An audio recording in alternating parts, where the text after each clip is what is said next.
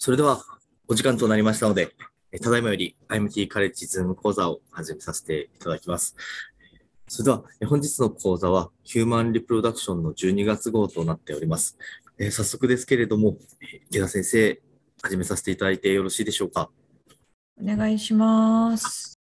えっ、と、1本目の論文は、えっ、ー、と、オピニオンなので、具体的な、その、この人たちがデータを出しているわけじゃなくて、いろんなものを、あの、混ぜ合わせて、こういうふうなこと考えられませんでしょうかっていうような内容の論文になってます。えー、えっ、ー、と、Genetic Incompatibility of the Reproductive Partners というような内容です。えー、現在の定義によれば、不妊症は男性または女性の生殖器系の疾患である。しかしながら、不妊症の診断は非常に困難であり、不妊症の正確な理由はしばしば不明のままである。最近の進化的研究では、受精の成功は個々の私有に依存するだけでなく、パートナーの生殖適合性にも強く依存しており、また私有の適合に適合性に関する決定的な試験が受精前の受精生殖期で行われることを示している。したがって、生殖障害は病的な状態があであるだけでなく、えーあ、おのおのの病的な状態であるだけでなくっていう意味なんですけど、配偶子レベルでの配偶者選択によっても影響を受けると考えられ、選択的、あ遺伝的に不適合なパートナー間の受精の可能性を低下させる。配偶者を介した配偶者選択 GMMC は、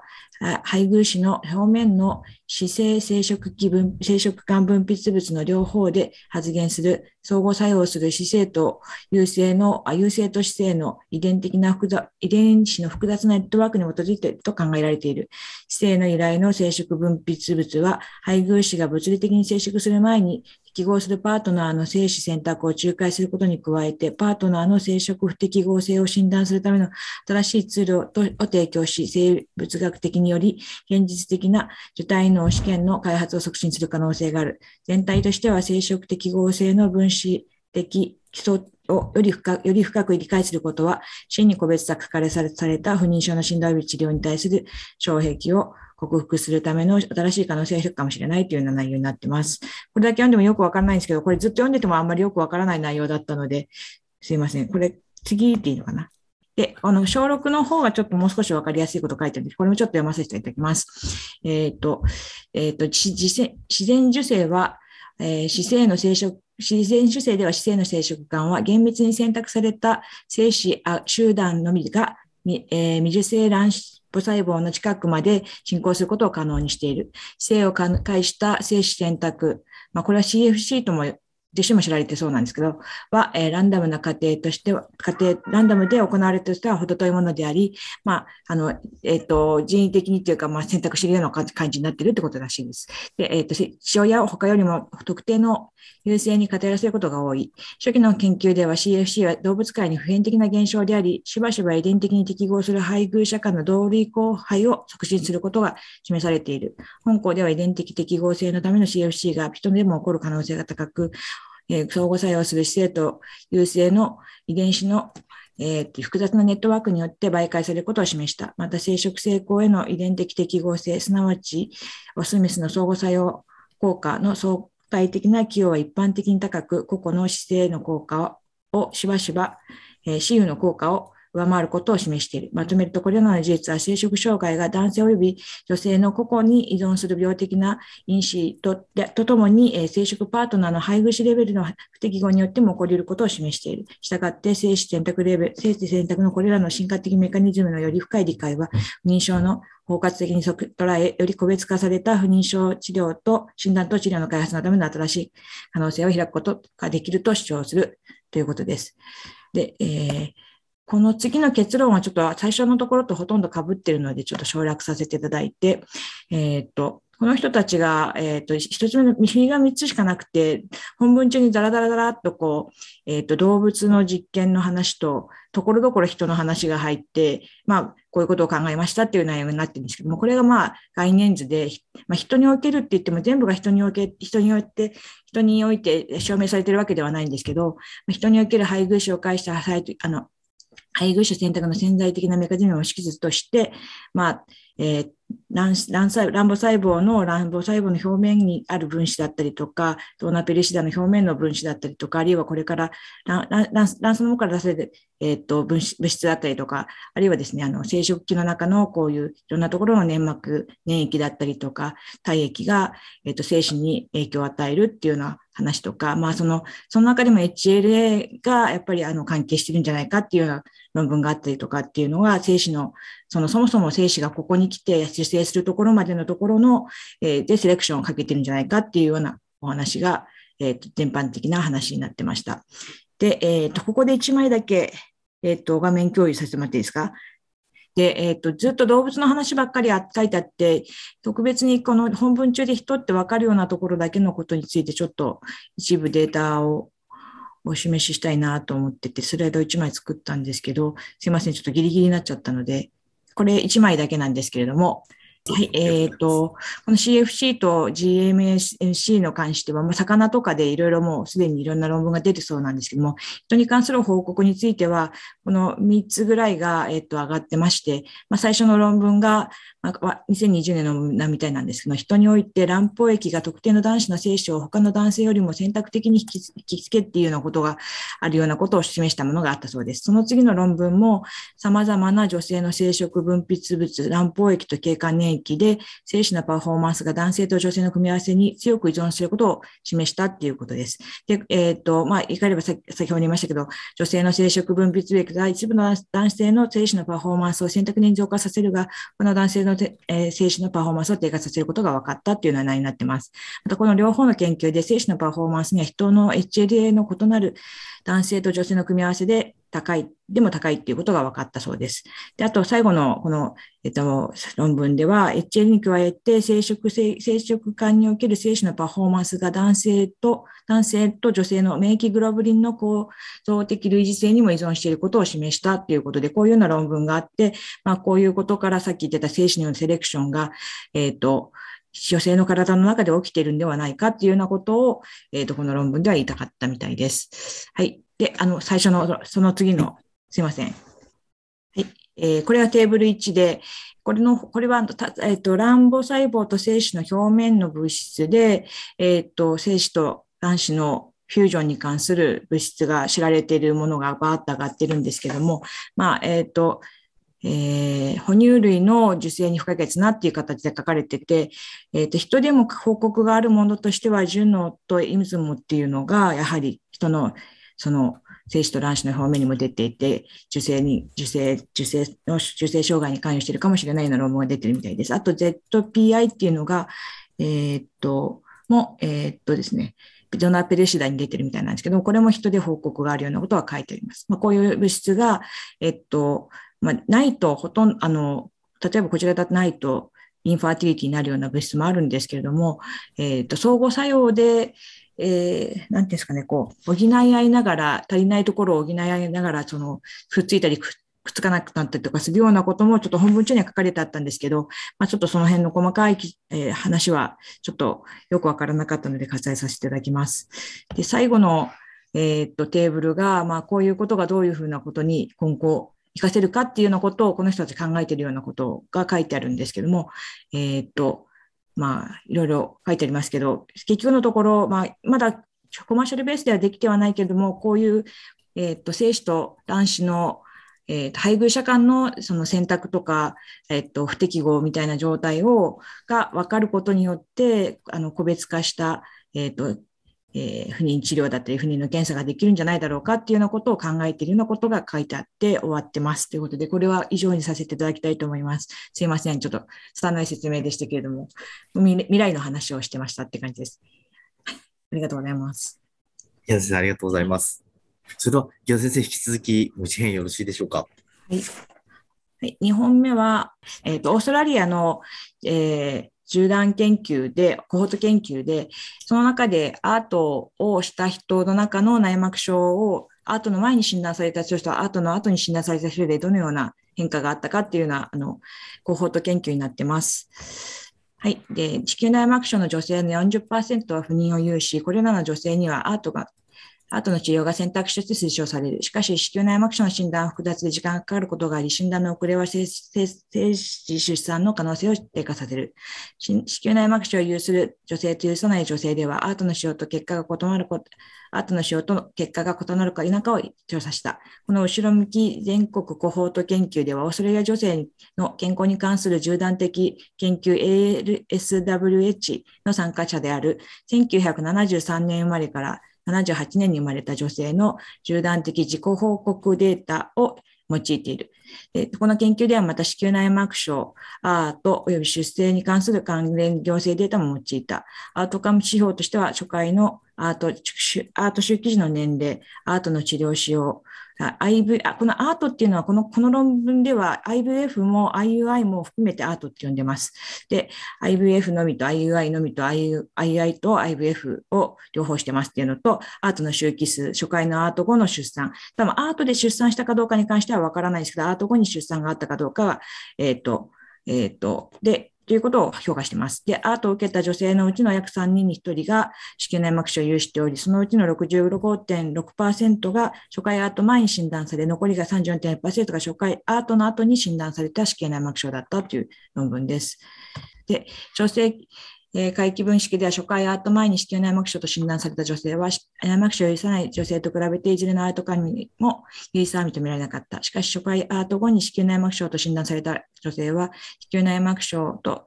女性と、えー、非子宮内膜症女性と比較して、IUI を使用する可能性が高く、多くの周期を実施し、出産の可能性が低かった。えっ、と、が、開始年齢に有意差は認められなかったということで、えー、なってます。はい。で、1枚目の表が、え、ー、と、この患者の背景なんですけども、全国調査で、えっ、ー、と、1996年に調査が開始されていて、その、先ほど言いました、1973年生まれって、私実は73年生まれなんですけど、73年生まれ48歳です、現在。えっと、73年生まれから70、えっと、えっと、78年までの5年間に生まれた方の、えー、全部で1万3508人中に対象者が42歳から47歳になるまでに1回でも IVF か IUI を受けた人を集めてきて、それが全部で1322人で、それは全体の10%ぐらいだったんですけど、その中で、えっと、内膜症がある人が863人で、その最初のアートの前に内膜症と診断された内膜症がない人が863人で、内膜症と診断された方が301人で、えっと、300、えっと、内膜、アートと紹介、アートと、アートする後に、えアートした後に内膜症と診断された方が158人いたということです。で、これ、ちょっとあの、全部喋ってると難しいので、これ1、2、3って仮に、あの、群を分けさせて、内膜症内群を1にして、あの、内膜症を診断されたのが、そのアートの前だったのを2群にしてっていう形でお話しさせていただこうかと思ってます。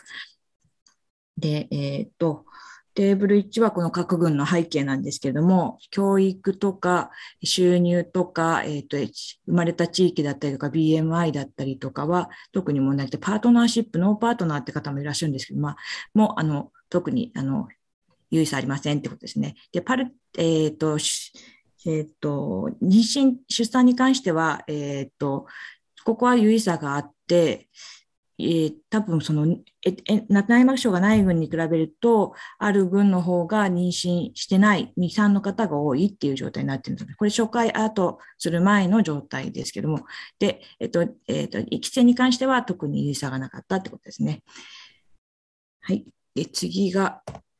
えー、子宮内膜症の病状状態別に見た天気変数ってことになってますけれども、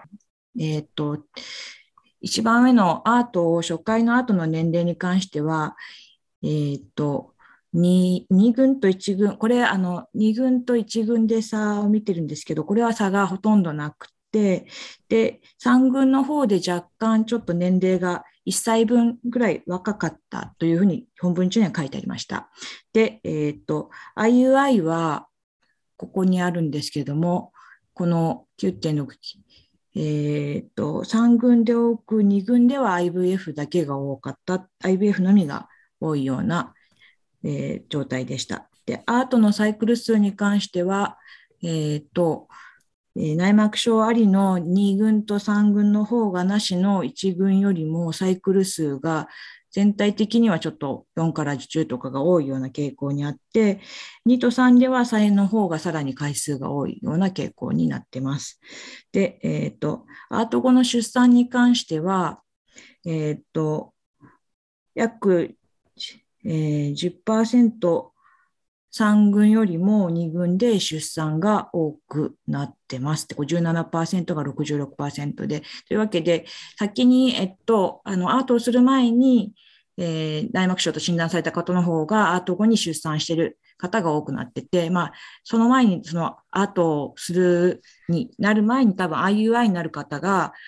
内膜症じゃない方は、ここであるんですけども、えっ、ー、と、内膜症じゃないって言われた方は IUI から入っちゃって、それで IUI で時間を潰しちゃうことによって、なかなか妊娠できない状態で、最終的には最後のアウトカムが、えっ、ー、と、悪くなるんじゃないかっていうふうに書いてありました。で、えっ、と、えっ、と、その先、ここのマザーアンダー35と30以上、5以上、オーバー35はちょっとあまりよくわかんなかったので、ちょっと割愛させていただきます。で、次が子宮内膜症と転記変数と、これはあの、さっきはその素数で言ってるんですけど、変数を今度出しているもので、このすべてのリファレンスに関して言うと、内膜症がない群がリファレンスになってます。で、えー、っと、その最初のアートを始めた年齢に関しては、初回から、えっと、2軍だったその初回から、えっと、内膜症だって言われている方に関しては、全くその、えっと、年齢差はないんですけども、えっと、最初の初回にアート、あの、言われてなかった3軍の方は、えっと、1歳若いっていう状態になってて、えっと、でも、調整してしまうと、えっと、差はなかったみたいな感じですね。で、その次、あの、IUI をやったかやらないかっていうことに関しては、最初、初回からあの内膜症だって言われた方に関しては、IEI をやる人はあまりそんなにいなくて、てかまあ、その、あの、それほど多くはなくて、でも、あの、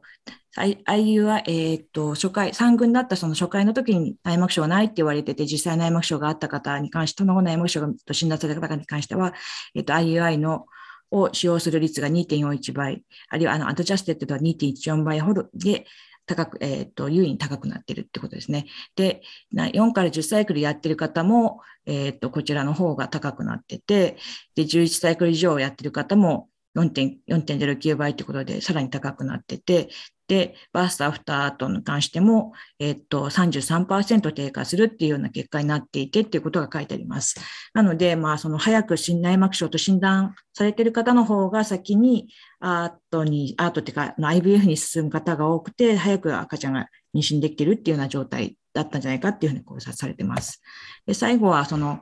えっ、と、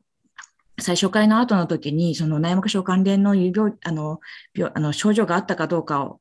確認してるんですけども、まあ、内膜症がない方に比べて内膜症がある方の方がやっぱり症状はあって、まあ、症状がバーンとある方とかはやっぱりその診断されやすいんですけど、内膜症は最初からないって言われてる方はやっぱりそれほど症状がない方もいたのかなっていう形で診断が遅れてしまってるっていうことがあったみたいです。これヒストリーの方は、えっ、と、このファーストアートのよりも前にさらにそういうシビア、あの、こういう、えっ、と、症状があったかどうかを聞いてるみたいですけど、そちらに関しても、まあ、内膜症が内群に比べると、量は、あの、数は多いけれど、頻度は多いけれども、やっぱりその、やっぱり内膜症と診断されて、最初から診断された方の方が頻度が高いようなことで書いてありました。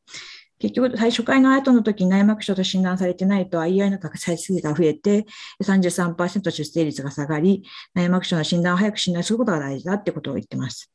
はい。で、この論文はそういう論文でした。以上です。先生、ありがとうございました。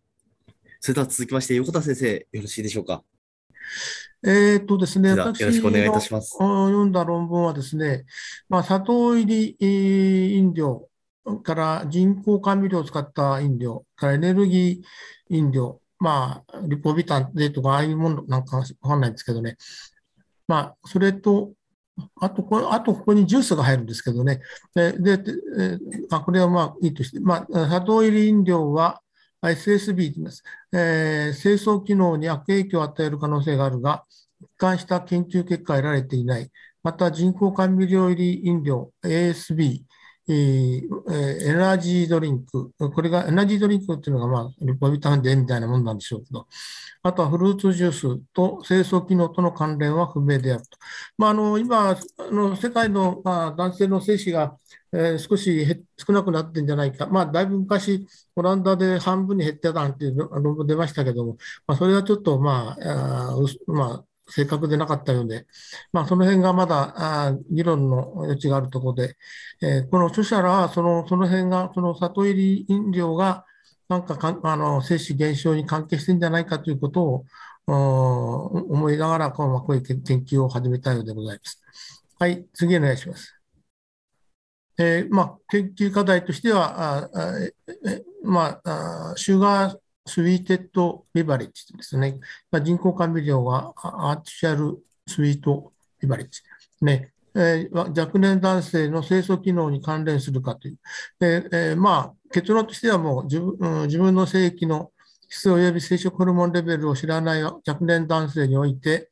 SSB の摂取は精子濃度の低下、総精子数の低下、E 比便 B、えー FSH レイシオ、比の低下と関連していたっていうのは、まあ、これはまあもう結論が出ちゃってるんですけど、まあ、あと研究デザインとしては、健康な若年男性と不妊症に分類されていない男性が2008年から2017年までの横断研究の対象となったと。で方法としては、2935年、5人の若年層、平均値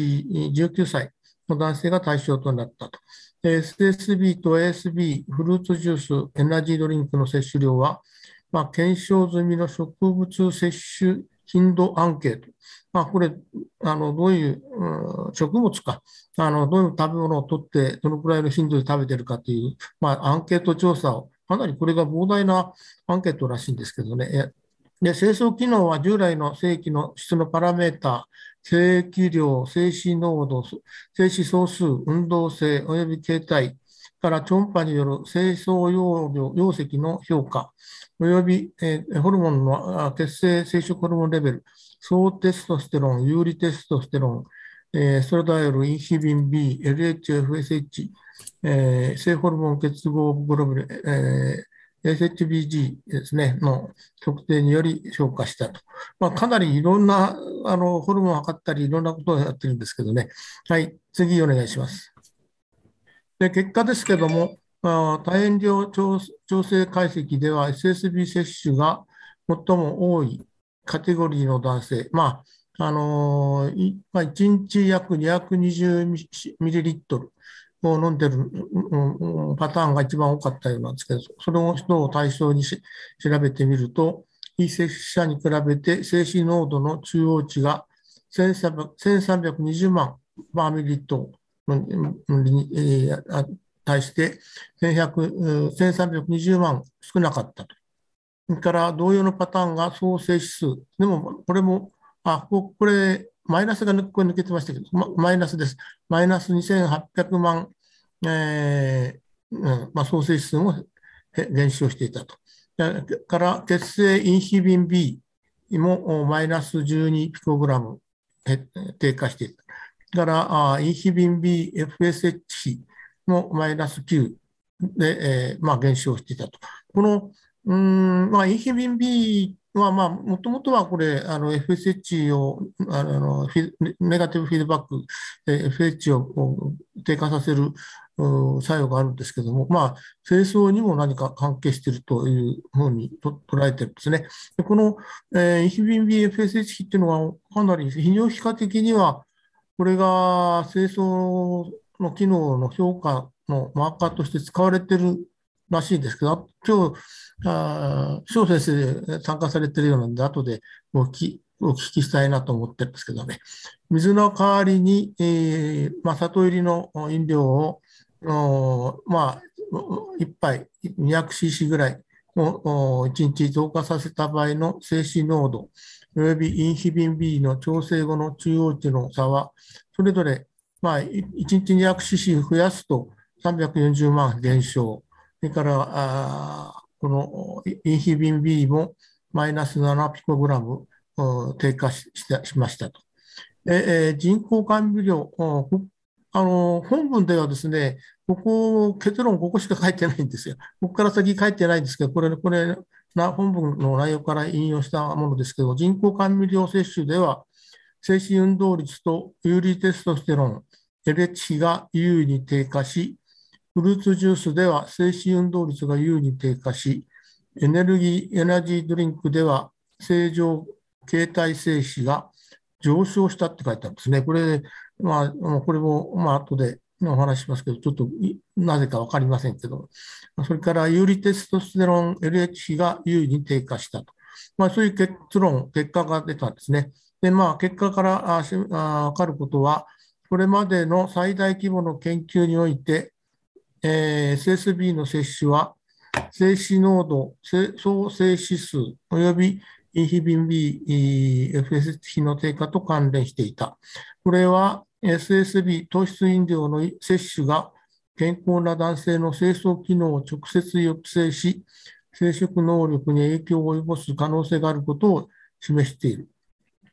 ただ、著者は、まあ、しかし、この研究はですね、あの横断研究であるので、その SSB 摂取の増加と精液の質の低下との間に観察された関連性は、必ずしも任用性の低下を意味しているわけではないという、まあ、なんかちょっと最後は、なんか、あちょっと結論ぼかしちゃってるような感じなんですけども、まあ、あこれが結果ですね。はい、次お願いします。えっ、ー、とですね、まあ、患者背景なんですけど、年齢、BMI、身長からタバコ吸ってるかどうか、あるいはマリファナを吸ってるかどうか、それから他の薬剤を使ってるかどうか、から教育がどうかとか、まあ、これはもうほとんど、あの、砂糖入り飲料と、うん、人工甘味料のグループに2つに分けてみると、ほとんど差がないんです。もうちょっと上げてください。いろんな分け方をして、あとは education、教育がどうだとか、から activity、まあ、運動、運動力、運動ですね、1週間にどのくらいやってるかとか、から3ヶ月、過去3ヶ月に熱が出たとか、 reproductive disease、まあ、生殖の関係の病気があったかどうかとか、えー、オペをした、生殖器のオペをしたことがあるかとか、STG に感染したことがあるかとか、過去3ヶ月、まあ、筋筋力増強薬剤を使ったことがあるかとか、から、あとは筋力期間がどうであったとか、あるいは、まあ、これがちょっとまたね、なんか精子が暖かい時期のほど結果がいいということで、4月から9月の期間にサンプルを取ったかどうかとか、そそういうことの意味らしいんですけどね。それから、あとは、ここが、あこれ、まあ、サンプルを採取した、請求採取した日の時間、どのくらい時間経ってるか、時間ですかね、これ。アワーだから、このこの時間、ほとんどみんな同じなんですね。まあ、ほとんど差がないです。あと、ここ最後、ここにちょっと上げてください。えー、食物、食べ物。もまた1、2、3、4つぐらいのグループに分けて、カロリーの多いものとか、あまり控えめのカロリーのとか、なんか、デンマークは、もともデンマークの論文なんですけど、オープンサンドイッチパターンっていう、なんかサンドイッチ食べるなんか習慣があるんですかね。まあ、それとか、あとは、まあ、ベジタリアンですね。そんな、まあ、それもほとんどみんな差がないんで、まあ、ただ、ここに羅列してあるだけです。はい、次お願いします。それから、これも、その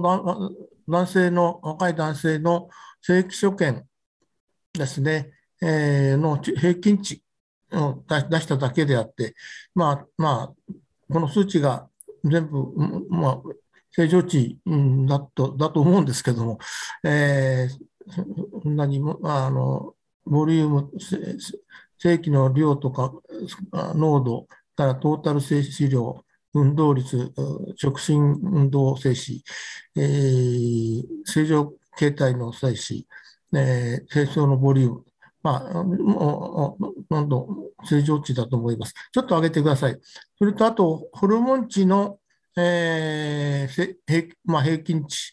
これもですね、テストステロンとか、うん、フリーテストステロンですね、とあとは、エストラダイオ、まあ、ピコモールで出てるんで、ちょっとこれ 3, 3で割るぐらいの値になるんですかね。から LH、FSH、なら SHBG、ならインヒビン B と、このインヒビン B、FSH レーシオ。まあ、これがちょっとよく使われるみたいですね。あと、この辺のテストステロンと LH 比とか、あ有利テストステロンと LH 比が、まあ、あのもう出てるんですけど、これが、まあ、どういう意味があるのか、まあ、ちょっとよくこの辺は、あ後で翔先生に教えてもらいたいなと思ってるんですけど、あとはエストラディオルテストステロン比、ね、産婦人科領域ではあまりこういうマーカーは使ってないように思うんですけども、この辺がどういう意味だかちょっとよくわかりません。はい、次お願いします。で、これはまあ先ほど言いました、あの、糖入り飲料、砂糖の入っている飲料で、えー、見たものですけども、えー、まあ、精子濃度と、これこれがですね、91、92、93、94っていうのが、これがあの量なんですね。量はこうどうしてこういう分け方してるのかちょっとわかんないんですけど、まあ、だいたい91が1日さっきの200 cc ぐらい、210か 200cc ぐらい、だんだんちょっと1日量が増えてきてる。で、えー、この精子の濃度は、あここで、まあ、P が出てます。0.001だから、まあ、有意差を持って下がってきてる。はい、ちょっと上げてください。それから、これがトータル、まあ、精子濃度も、これも0.02で有意差を持って下がってきてる。ね。から、こちらが、あモテリティ、まあ、運動率は、まあ、そんなに変わらないということ、まあ、有意差はないですけどね。はい、次お願いします。まあ、これ、あの、各飲料について、えー、やってあるんですけど、それはサプリメントの方に載ってるんで、ちょっとこれやってると時間がなくなっちゃうんで、とりあえずあの本文に載ってるのだけちょっとお勧めしました。はい、次お願いします。あこれが、あまあ、直進運動静止。まあ、これもあまり0.79ですか、まあ、差がないということですね。ちょっと上げてください。だから正常静止の形態形態的に正常な静止も、まあ、差がないということですね。からあただし、インヒビン B と FSH 比、ちょっと上げてください。これはあ量が増えると明らかにもう下がってきて、まあ、有意差を持って下がってくるということを言っています。はい、次お願いします。まあ、これがまたかなりいっぱいいっぱいで で、あの、各、これが砂糖入り人工甘味料、ジュースからエナジードリンク、こちらにこのいろんなホルモンの値が書いてあるんですけども、まあ、先ほどお話したのと、それをそのままこのテーブル1に乗っけてあるだけなんで、有意差があるのだけちょっとお話しますと、まあ、しあの糖入りの飲料ですと、まあ、インヒビン B が下がる。インヒビン BFSH 比が下がる。から、あ人工甘味料では SHBG が下がるんですね。それから、あここのフルーツジュースでは、あのエストラディオテストステロン比ですかね。これがちょっと、まあ0.05とかギリギリのところなんで、これが本当にそうかどうかっていうのはちょっとわかりませんですね。それからエナジードリンクでは、まあ、これもテストステロンがちょっと下がってる。だから、あエストラジオールもちょっと下がってる。だから、LH もちょっと下がってるんですね。LH 結構下がってますね。エナジードリンクで LH が結構下がってるんですね。それから、あと、ここのフリーテストステロン LH がやっぱりちょっと下がってますね。はい、次お願いします。で、これが、あまた、あ今度はあ、こちらに今度は砂糖入りから人工甘味料、フルーツジュース、エナジードリンク、上にこちらに飲み物を並べてまして、こちらは今度は精子の所見、あホルモン、あ精子とホルモンのことも書いてありますかね。えー、まあ、とりあえず、あの最初にお話ししましたように、えー、砂糖入り飲料では、あ精子濃度が優位に下がる。それからトータル性質も下がる。それから、あこちら、人工甘味料では、運動率、モテリティ、モータイルスパン、スペルマット動画が下がると。それから、あね、フルーツジュースでもちょっと下がるんですね。それから、あこちらが、 normal sperm morphology。この、この形態がですね、えーエナジードリンク飲むとよ1.2でちょっと良くなるって出てるんですけどね、これ、あの、 supplementary の方を見ますと、一番91から94まで分けて、94だけが、この有意差があるんで、まあ、これも、まあ、本当でかどうか、まあ、本文には有意差があって良くなると書いてありますけど、これ以上のことは何も書いてないんで、なぜそうなるかとか、そういうことも書いてないですね。それから、あエストラディオールがあ下がる。ですかね。これは下がるわ。これは上がるんか。ちょっと上がってくるんですかね。えー、それから LH、まあ、こんなに変わってないですかね。これはね、ちょっとさ、まあ、下がってるわけでもないんですかね。はい、ちょっと上げてください。あとは、はっきりしてるのが、この、あ、ちょっと、あ、行き過ぎてる。この、あやはり、えー、ヒビンビは、ああ著名に下がるんですね、これね。あの、砂糖入り飲料でね。それから、あフリーテストステロン LHC が、このエナジードリンクでちょっと下がってるようですね。下がってるんですね。まあ、ちょっとね、なんだかごちゃごちゃして分かりにくいんで、えー、ですけども、まあ、一番著者が言いたいのは、この砂糖入り飲料は、あの、精子の機能を低下させるじゃないかということを一番言いたいことらしいんですけど、あまりこちらのフルーツジュース、エナジードリンクについての解説はほとんど書いてないんですね。まあ、結果だけしか書いてない。はい、次お願いします。で考察ですけども、参加者はすべての診察に約1人に1万円払ったトータル3000万払ってですね。まあ、日本ではちょっと考えられない研究を、まあ、してますね。まあ、これにあといろんなあ検査料かかると、まあ、こんなもんじゃない。えー、5000万ぐらいかかってるんじゃないかと思いますけど。だから、あかつて著者らは、ホーラーは1日、あ、1週間に14ボトル以上。うん、これはちょっと 500cc ってちゃんと書いてあるんだけど、これ、500を14で割ると 35cc ぐらいなんで、1本が 35cc なのかちょっとこれはよくわかんなかったんですけど、そういう人は精子濃度と総精子数が減少したことを報告した、まあ、著者らはかつて報告しています。から、インヒビン B が FSHB と FSH レーシオは、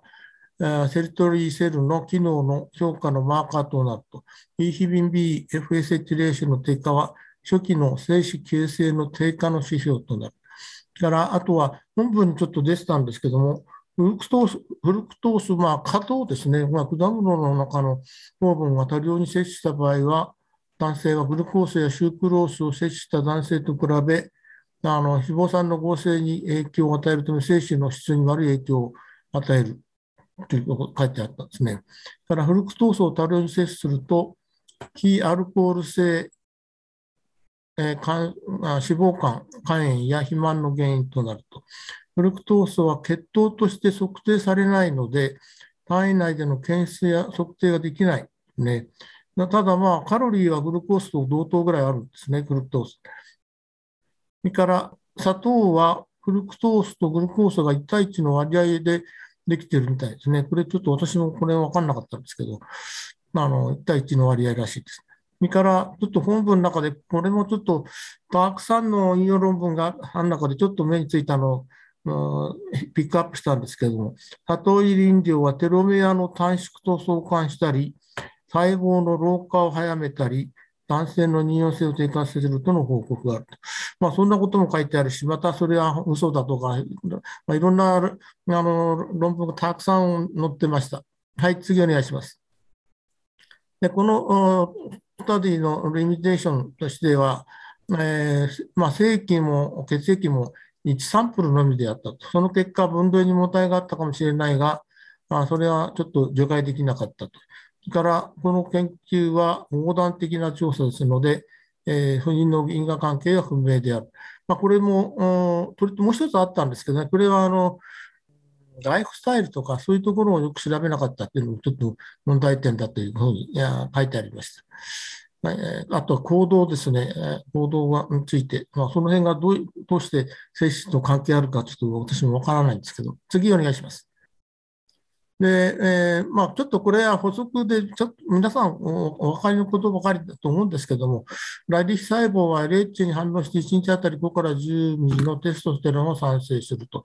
テストステロンは大部分がタンパク質に結合しており、40%は SHBG と強く結合し、58%がアルブミンと結合して。したがって、えー循環血液中のテストステロンの有利テストステロンは2%だけだけであるということ。これが、まあまあ、生物的活性が強いわけですね。有利テストステロンが。で男性ではエストラジオールが LH 産生の主なあ阻害物、ネガティブフィードバックをしていると。で一方で FSH の産生はエストラジオールとインヒビン B の両方によって、えー阻害されて、まあ、ネガティブフィードバックがかかっているということです。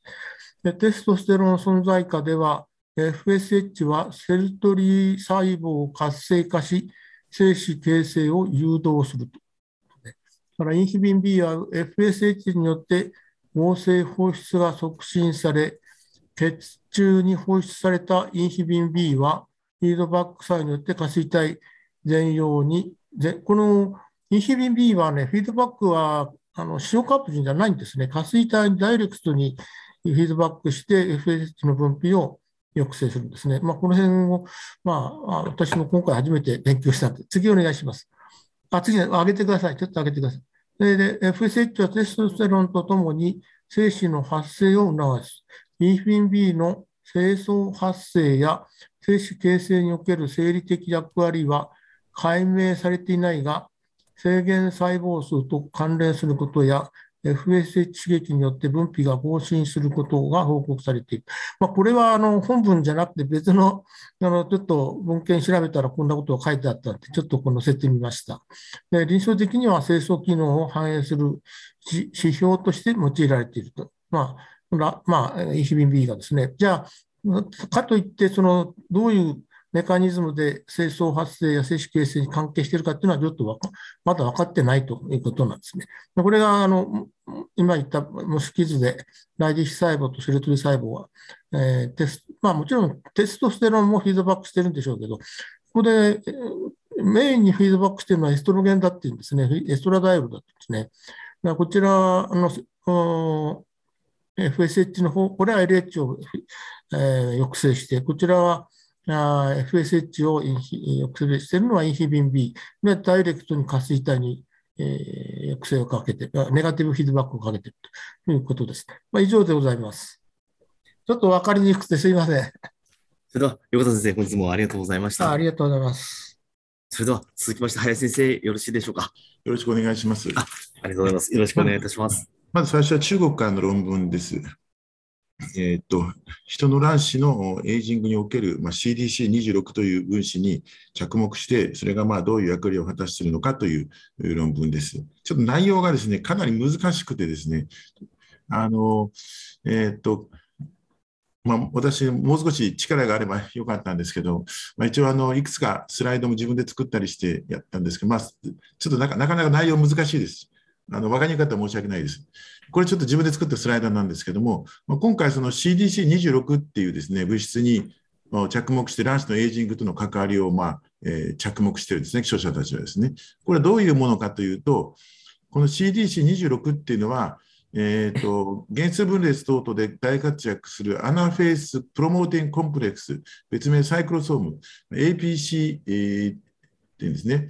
えー日本語では後期促進複合体という、まあえータンパクの複合体でして、まあえー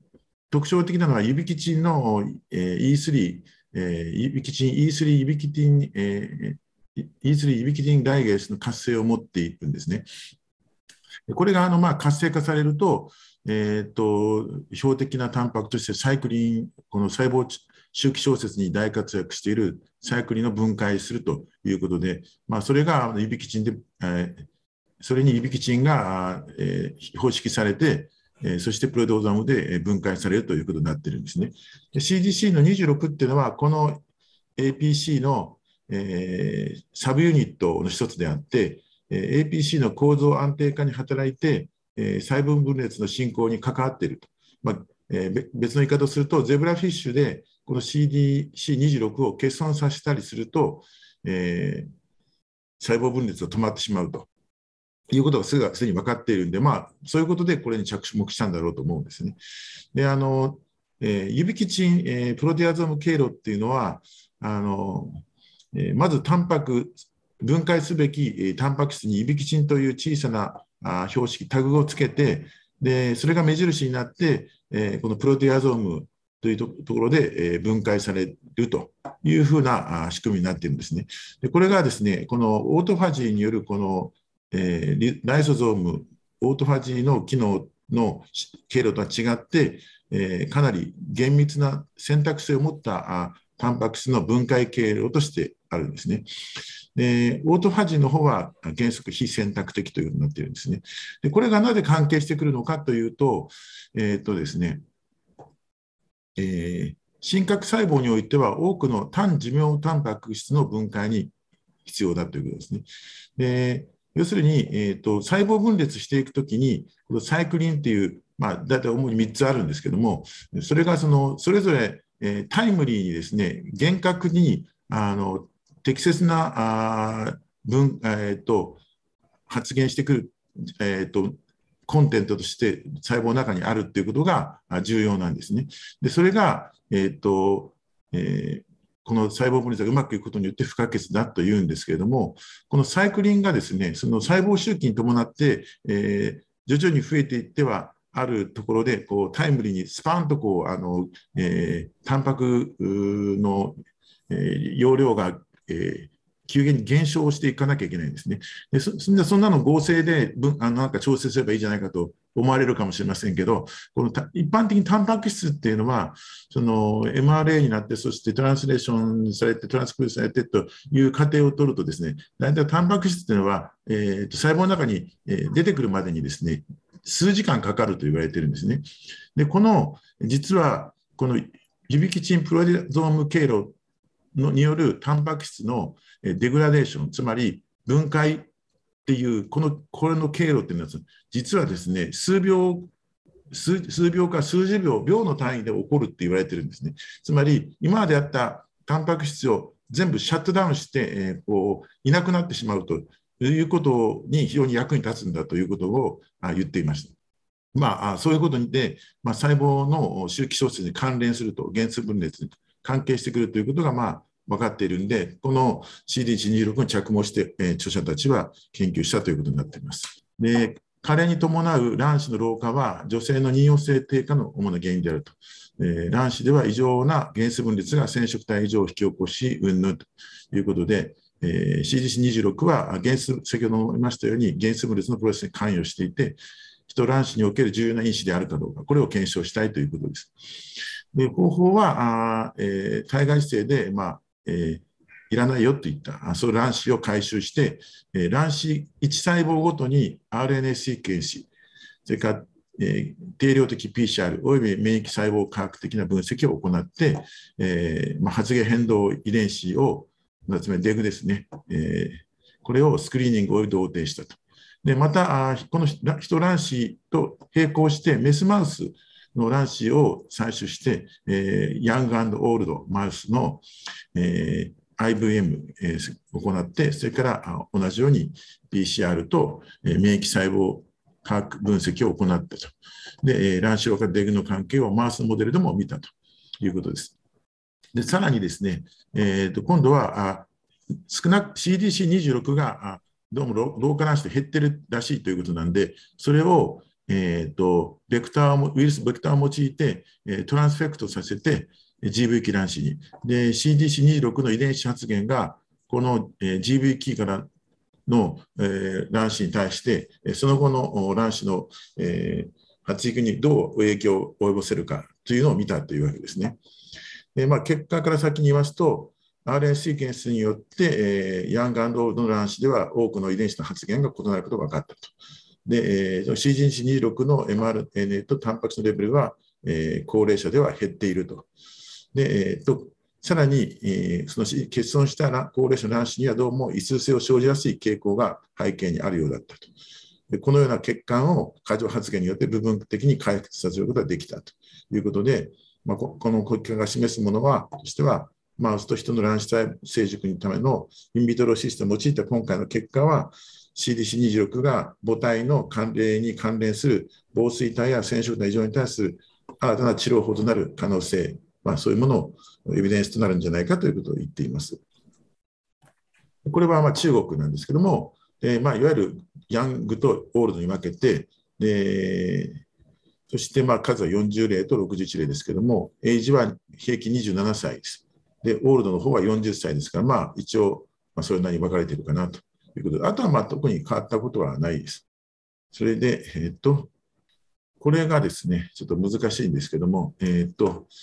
若年男子、若年のヤングとオールドの M2 キランの遺伝子発現レベルを RNA シーケンスで見てるんですね。で、えっと、基本的にこの緑のプロットはデグだと思ってください。つまり差があるということですね。2倍以上、例えば、このこれとこれの間で2倍以上、うん、発現に差が見られたというものです。で、青は差が少なかったという遺伝子だと思ってください。で、こちら A がボルケーノブロットというもので、えー、っと、2倍以上発現があるものを、まあ、優位と取っていて、で、え、その P 値が0.05も発現変動移動値として、まあ、見ているわけです。そうすると、ここ、え、以上ということで、それから2以上、えー、ということですか、ここですか？こことここ。で、これはまあ、プラスであれプラスで2倍、こっちはまあ、2分の1でですか？ということですね。まあ、それぞれ、えー、変動発言値があるだろうということが分かります。それで、えー、やはりヤングオードで対比して、こちらね、MA プロットというんですね。これちょっとあの、こちらボルケンプロットはよく出てくると思うんですけど、MA プロットってのはちょっと私、あの、以前ちょっと出ただけで、ちょっと忘れてしまったんで、ちょっと勉強し直したんですけども、これは発言費と平均発言量の図です。えー、こちら発言費と、えー、有意統計的な有意差、発言量ですね。こちらが、えー、発言費で、こちらがあ発言量ですね。一般的に、えー、この MA プロットでいうと、高発言、要するにこのこっち側ですね、えーと、こっちが低いんで、こっち側であって、かつ他のと違ってこう飛び出てるようなものが、あいわゆる真のデグである可能性が高いということになるわけですね。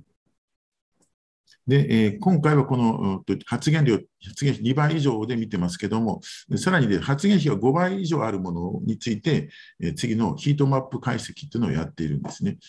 えー、ヒートマップで、え、っと、え、赤いのがあのよく発現しているものだと思いますけれども、まあ、それをクラスティングクラスタリング解析をしています。で全部で119の DEG をさらにこう分析しています。でクラスターで分けているということですけども、そしてそれを踏まえて、えーと、 DEG の GO、えー、 enrichment 解析、 gene ontology の enrichment 解析をしています。これちょっとね、もう字が細かいんです。これあの、えー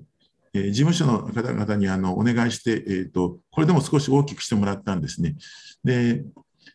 もともと GO エンリッチメント解析っていうのはどういうものかと言いますと、遺伝子全体のうちに特定の用語でアノテーションされた遺伝子の割合と、え、発現変動遺伝子のうち特定の用語でアノテーションされたものの割合をこういうあのカイ平方検定とかなんかでやるんですね。でそして、え、有意に、まあ、あの発現変動遺伝子の方で用語が、え、多く観察され観測できているか、 enrich しているかどうかっていうのを見るので、それをこう見てみますと、またこの A はえ、 cellular component ですね。で B は molecular function、C は biological process という、これ大体こう3つに分けるんですけども、まあ、そうすると、えー、っと、場所と、コンポーネントとしては細胞質、核、細胞質核管というところにエンリッチされている。で、えー、例えば、えー、っと、えー、ゴルジ装置とかですね、インナーメンブレンとかですね、えー、エクソソームとか。あ、こういったところにはもう出てないというですね、要するに核と細胞質の方にエンリーチされていて、かつ、えこの2つにおいては、大体タンパクの指揮沈化、さっき出てきましたけれども、あと細胞分裂とか、プロテアゾームを介する指基チン依存タンパク質異化とアポトーシス、タンパク二郎体がタンパク結合、まあ、要するにこの先ほどお話したような指基チン、えー、それからプロテアゾーム、うん、ここの辺のところにやっぱり関連するものがどうもエンリッチされているようだということで、えー、っとヤングオールドで違いがあるものに関しては、あこの辺のところにやっぱり差があるんじゃないかということを言っているわけです。そして、えーと、これもまたもうこれ拡大してもらったんですけども、えーと、やっぱりまたまだ小さいんですね。これはあの KEGG 経路を見ているもので、えー、 KEGG っていうのは、要するに、これはあの京都 encyclopedia of genes genome という略語でして、えー、代謝経路を中心とした酵素反応とかシグナル伝達などを、まあ、遺伝子や化合物に関連づけたデータを提供しているデータベースで、今でもあの日本人が始めたんですけど、今でもちゃんとこれ継続されているものでですね、誠に日本人として誇らしいんですけれども、まあ、これで、まあ、例えばこういう、ここで見ると、オーサイトマイオシスとなってまして、件数分裂の機構ですね。でここはあの染色体でしょうかね。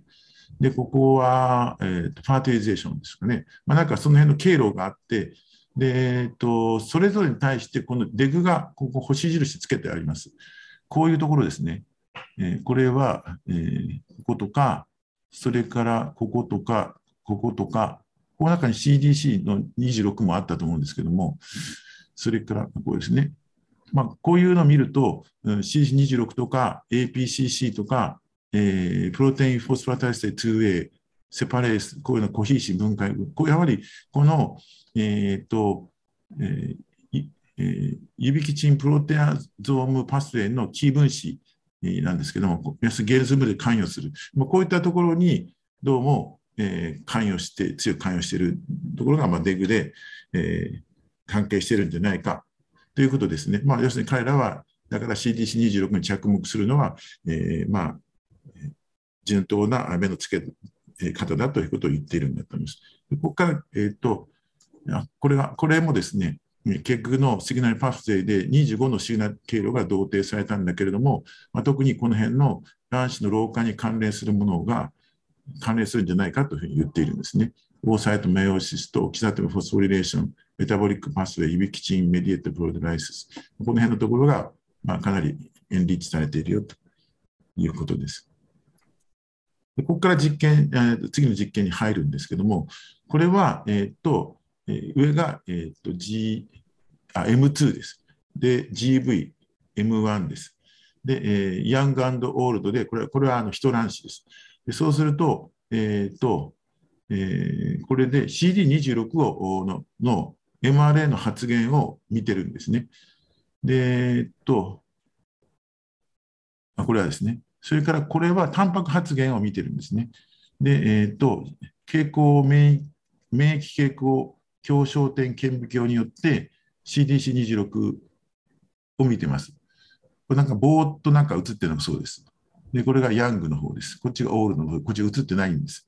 で、DAPA っていうのは、これは DNA に強力に結合する形式公式素でして、これまあ両方とも画像を合わせたものがこうなるわけで、そうするとなんかぼーっと映ってるなって。で、タンパクレベルでやはりヤングの方が強いなということで、こちらは、えー、GV でもそうだし、M1 ランでもそうだということを言っているわけです。で、同じようなことをカレーマウスと若いマウスで見ていて、やはりこれも同じような傾向を示していますということです。で、えー、これ全く同じ傾向ですね。で、それからこれは、えーと防水体の異常、これちょっと分かりにくいんですけども、こうチブリンを染めてるんですね。で、これがノーマルだっていうんですけども、これアブノーマル。分かりますかね？ちょっと難しいです。で、まあ、彼らが言うには、要するに、防水体の異常の頻度が、えっ、ー、と、えー、ヤングの方が少なくって、オールドが多い。カレーマウスの乱暴細胞の目でそうだと言ってるんですね。で、まあ、あスピン度の異常が認められるので、まあえー、原数分裂のあ異常、それから、えー、アナピロディの原因になるんだということ、まあ、間接的に言っているということです。でこれはあの先ほど APCC の阻害剤ですね、え、それを、まあ、使って、えー見たところどうなったかということを言っているんですね。そうすると、やはりここを阻害すると、うんとまあ、CD 質26も低下するんですけれども、あ卵子の成熟率も、えー、阻害剤によって、えー、少なくなってで、防水体の異常率も上昇するよという、えー、実験ですね。で、え、これは、えーと、今度は人の老化卵母細胞の GV 期のあ細胞に対して、えーと、トランスフェクトしてるんですね。えーとえ、このグリーンのにには、えー、蛍光を発光するものと一緒に入れ、え、一緒に CD26 を、え、トランスフェクトしてるんで、うまく入れば、えーと、グリーンに光るというんですけども、えー、この、えーと、まずこれはヒューマン、ヒュームラスセルに遺伝子導入して確かに光っとるよということで、えー、これは機能して導入できるんだということを言ってるんですけど、これ卵子の方に言うと、電話に関しては、コントロールと、それからあこの発行するものだけ入れたものと、えー、26一緒に入れたもので見ると、Day1 では変わらないけど、どうなんですか？見えますかね？ちょっとわかんない。これは出てなくって、そしてここがこれも出てなくって、これが出てるっていうふうに、うっすらぼーっとあるんですかね。まあ、そうなんでしょう。そうすると2日目にして、えー、と、遺伝子導入されたのが分か2日目で分かるよということを言ってるんです。で結果的に、えーと、GB 期の卵子がどうなったかというと、コントロールだと、えーと、その後16.7%があ M1、M2 に進展したんだけれども、これは、えーとえー、蛍光色素だけ導入したもので、えー、蛍光色素と CD26 を、えー、導入したものに関しては、あ37.5%、えー、の GV 卵子が、えー、進展したと。対象群は16.7%のみだったということで、えー、まあ、部分的ではあるけれども、この、えー、 transfect して、えー、 overexpression させると、えー、進展したということを言っているんですね。とりあえずこの論文は以上になります。はい、先生、ありがとうございました。それでは、林先生、引き続き持ち編、はい、お願いしてよろしいでしょうか。えーと、今度はですね、えーと、これは、えー、ノルウェーですね。え BMI と不妊ということで、えー、こちらに関して、えーと、多変量、えー、ロジスティック解析と、それから、えー、メンデルランダム化研究、この両方をやってみたということになっています。そういう論文です。えーと、いわゆる観察研究においては、まあ、男女ともに BM が高いと妊娠しにくいということはよくあの報告されてるんですけども、で一方ですね、えーと、じゃあ不妊症の方に対して痩せてもらう、例えば太ってる方は痩せてもらうと、その後妊娠しやすくなるか、あるいは生殖補助医療は、えー、その成功率が BM が高いと低いんですけども、それがか、えー、介入試験によって、えー、どうなるかと見た場合に、えー、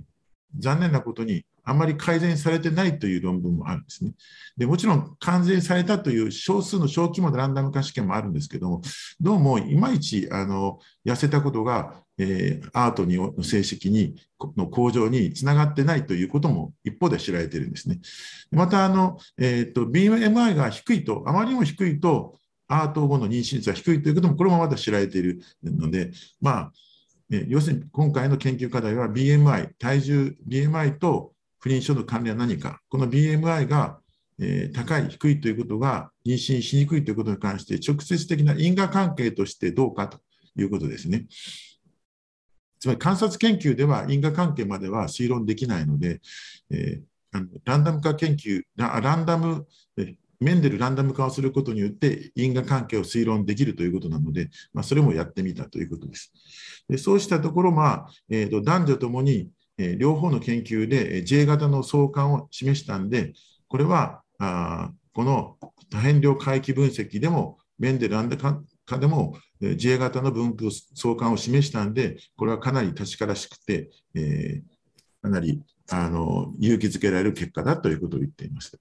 研究デザインはあ1999年から2008年の10年間で、ノルウェー全土から集められたえ女性と男性ですね、コホート研究ということになります。で、えーと、方法は女性のと男性の利用可能な遺伝子系型データを有して、えー、かつ妊娠期間までの期間と BMI に関する事項報告です。要するに、いつから、いつから妊娠チャレンジしたで、そこからどのくらいの期間で妊娠したかということを報告してもらって、かつ BMI に関しても自分の状態を報告してもらって、情報を提供してもらったということです。ちなみにカップル全体の10%が妊娠前の期間が12ヶ月以上かかったということです。タイムトゥプレグナンシー、12ヶ月以上の方が全体の10%であったということです。で結果は、えー、先ほどお話したんですが、多変量ロジスティック回帰モデルで、えー、J 型の分布を男女とも示したと。で、えー、非線形、ノンリニアな MR のメンデルアンド化によって同じようにこの相関を検証できたということです。で、えー、遺伝的に予測される BMI が1高くなると、肥満女性では不妊になる確率が18%さらに高くなって、で BMI が20を切ると、えー、1増えると15%低くなる。つまり、えー、妊娠力が回復するというわけですね。で男性の場合もやはり同様のであるということです。でえーとまあ、男性の場合は BMI が非常に低い人のあの数が N が少なかったんで、まあ、有意差は出てないんですけども、加減 BMI の加減の方に位置する男性においても、やはり若干やっぱり不妊症リスクが増加していたと、男女ともにですね。で、BM が23、25ぐらいの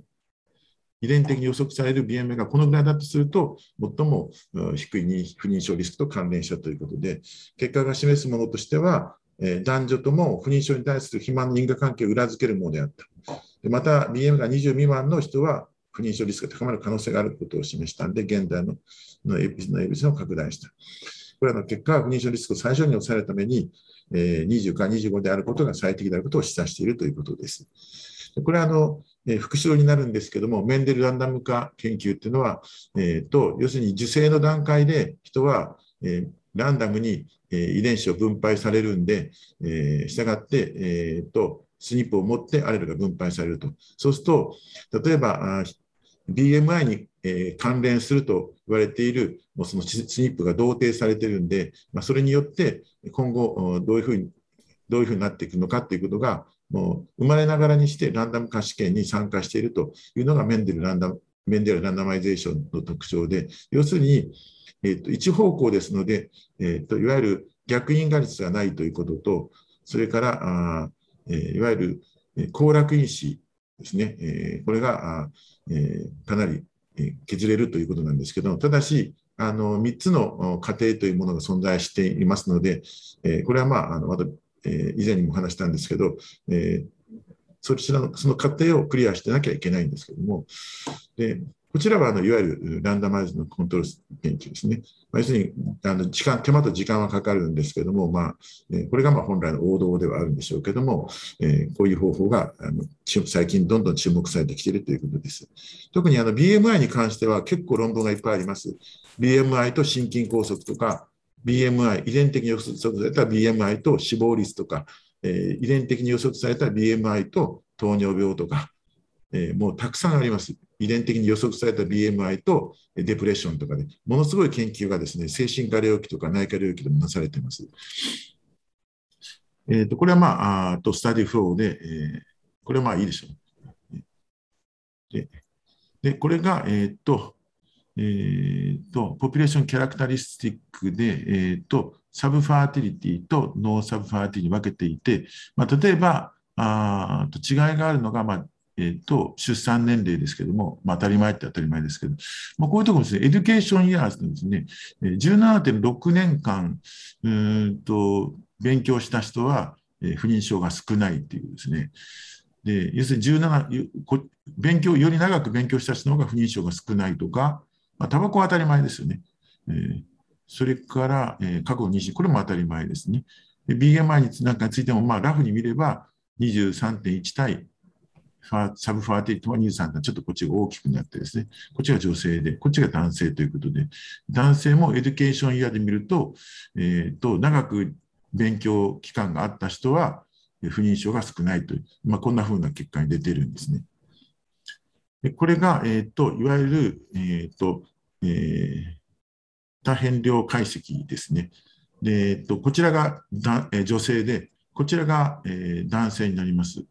えー報告された BMI と妊孕性低下との関連、えこれはですね、えーと、年齢と、それから教育歴と喫煙と過去の妊娠歴で、えー、随時アジャストしてあるデータです。 non-linear logistic regression analysis、えー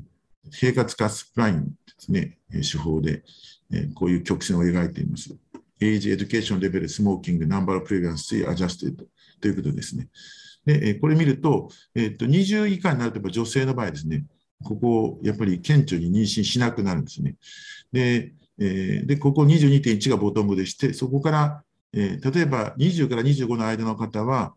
BM が1上がるごとに4%、えーここでは10%、この領域になってくると3%ですね、1上がるごとに妊用性が低下して、ここは逆に1上がるごとに15%、結構やっぱここ大きいんですね。やっぱり、えーここ1が違うだけでも15%も違うと、非常にこう大きいなと思います。で、男性はやはりこんな感じですね。まあ、女性ほど顕著ではないんですけども。で、これが、あの、えっ、と、多変量解析で、この BMI はもちろん患者さんがあのレポートしたものになりますし、こちらが、えっ、と、MR、メンデル、メンデラランダマイゼーションで、こちらが女性で、やはり男性です。まあ、似たようなカーブに通るんですね。で、えー遺伝的に予測された、実際じゃないですよ。遺伝的に予測された BMI が20以下だと、BMI1 上昇ごとに不妊率が14%低下。で、こちらは1ごとに18%上昇ということで、まあ、似たようなカーブが描かれるなということですね。次のスライドが、えーっとですね、これはですね、えーっと、女性における、えー MR 解析、メンデラランダメーションを多変量及び年齢層別化で、えーさらに、えーサブ解析したものですね。でこれがまあメインですね。MR のえメインですけども、まあ、リニアで、要するに線形で見た場合には、まあ、単純にこう、えー1上がる、1、BMI が増えるごとにこういうふうになるよということで、まあ、ラフに言えばこういうことなんですけども、これをもうノンリニアで見ると、えーっと、えーこんな感じで、やはり J 型になるんですね。えーっと、こちらは、えっと、このメインにくの中で、えっと、エデュケーションイヤーを教育機関を考慮に入れた多変量 MR でございます。このですね、これはあの単純に年齢、あの教育年齢ではなくて、遺伝的に予測されたんですね。要するに、このある人は、もう生まれながらにして何年間、多分教育機関を受けるだろうなというのがね、もう遺伝的にあの、えースニップで分かるんですね。で、そうやって、そうした場合、それを考慮して計算しても、やはり、えっ、と、えー J 型になるとですね。で、喫煙も同じですね。喫煙も遺伝的に予測された喫煙を考慮に入れた場合ですね。そうすると、あと年齢で30歳未満と、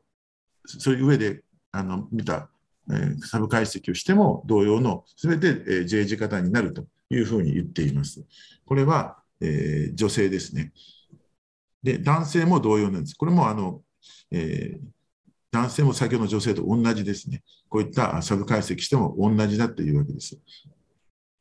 それからあの、えーっと、えーこの表にはないんですけども、あのやっぱりあの太った人っていうのは、やっぱり太った女性は、やっぱり太った男性をとやっぱり一緒になる、パートになること多いっていうんですね。えー先ほどあのあの池田先生があの同同類交配っていう概念をお話しされてましたけど、あそういうのがやっぱりあの BMI に関しても知られてるらしくって、まあ、実際この中では、この論文の中では、その同類交配を、えーそれもあの、えー考慮に入れたあのいわゆるセンシティビティアナリシス、感度解析もやってるんですけども、まあ、それでも同様だったということを述べています。で、えーとまあ、ディスカッションの中では、えーと、両者の研究でともに J 字型を示したということです。で、えー20未満女性では妊用性低下を示した。ということまあ、これは過去の、これは過去の観察研究の結果と一致するということです。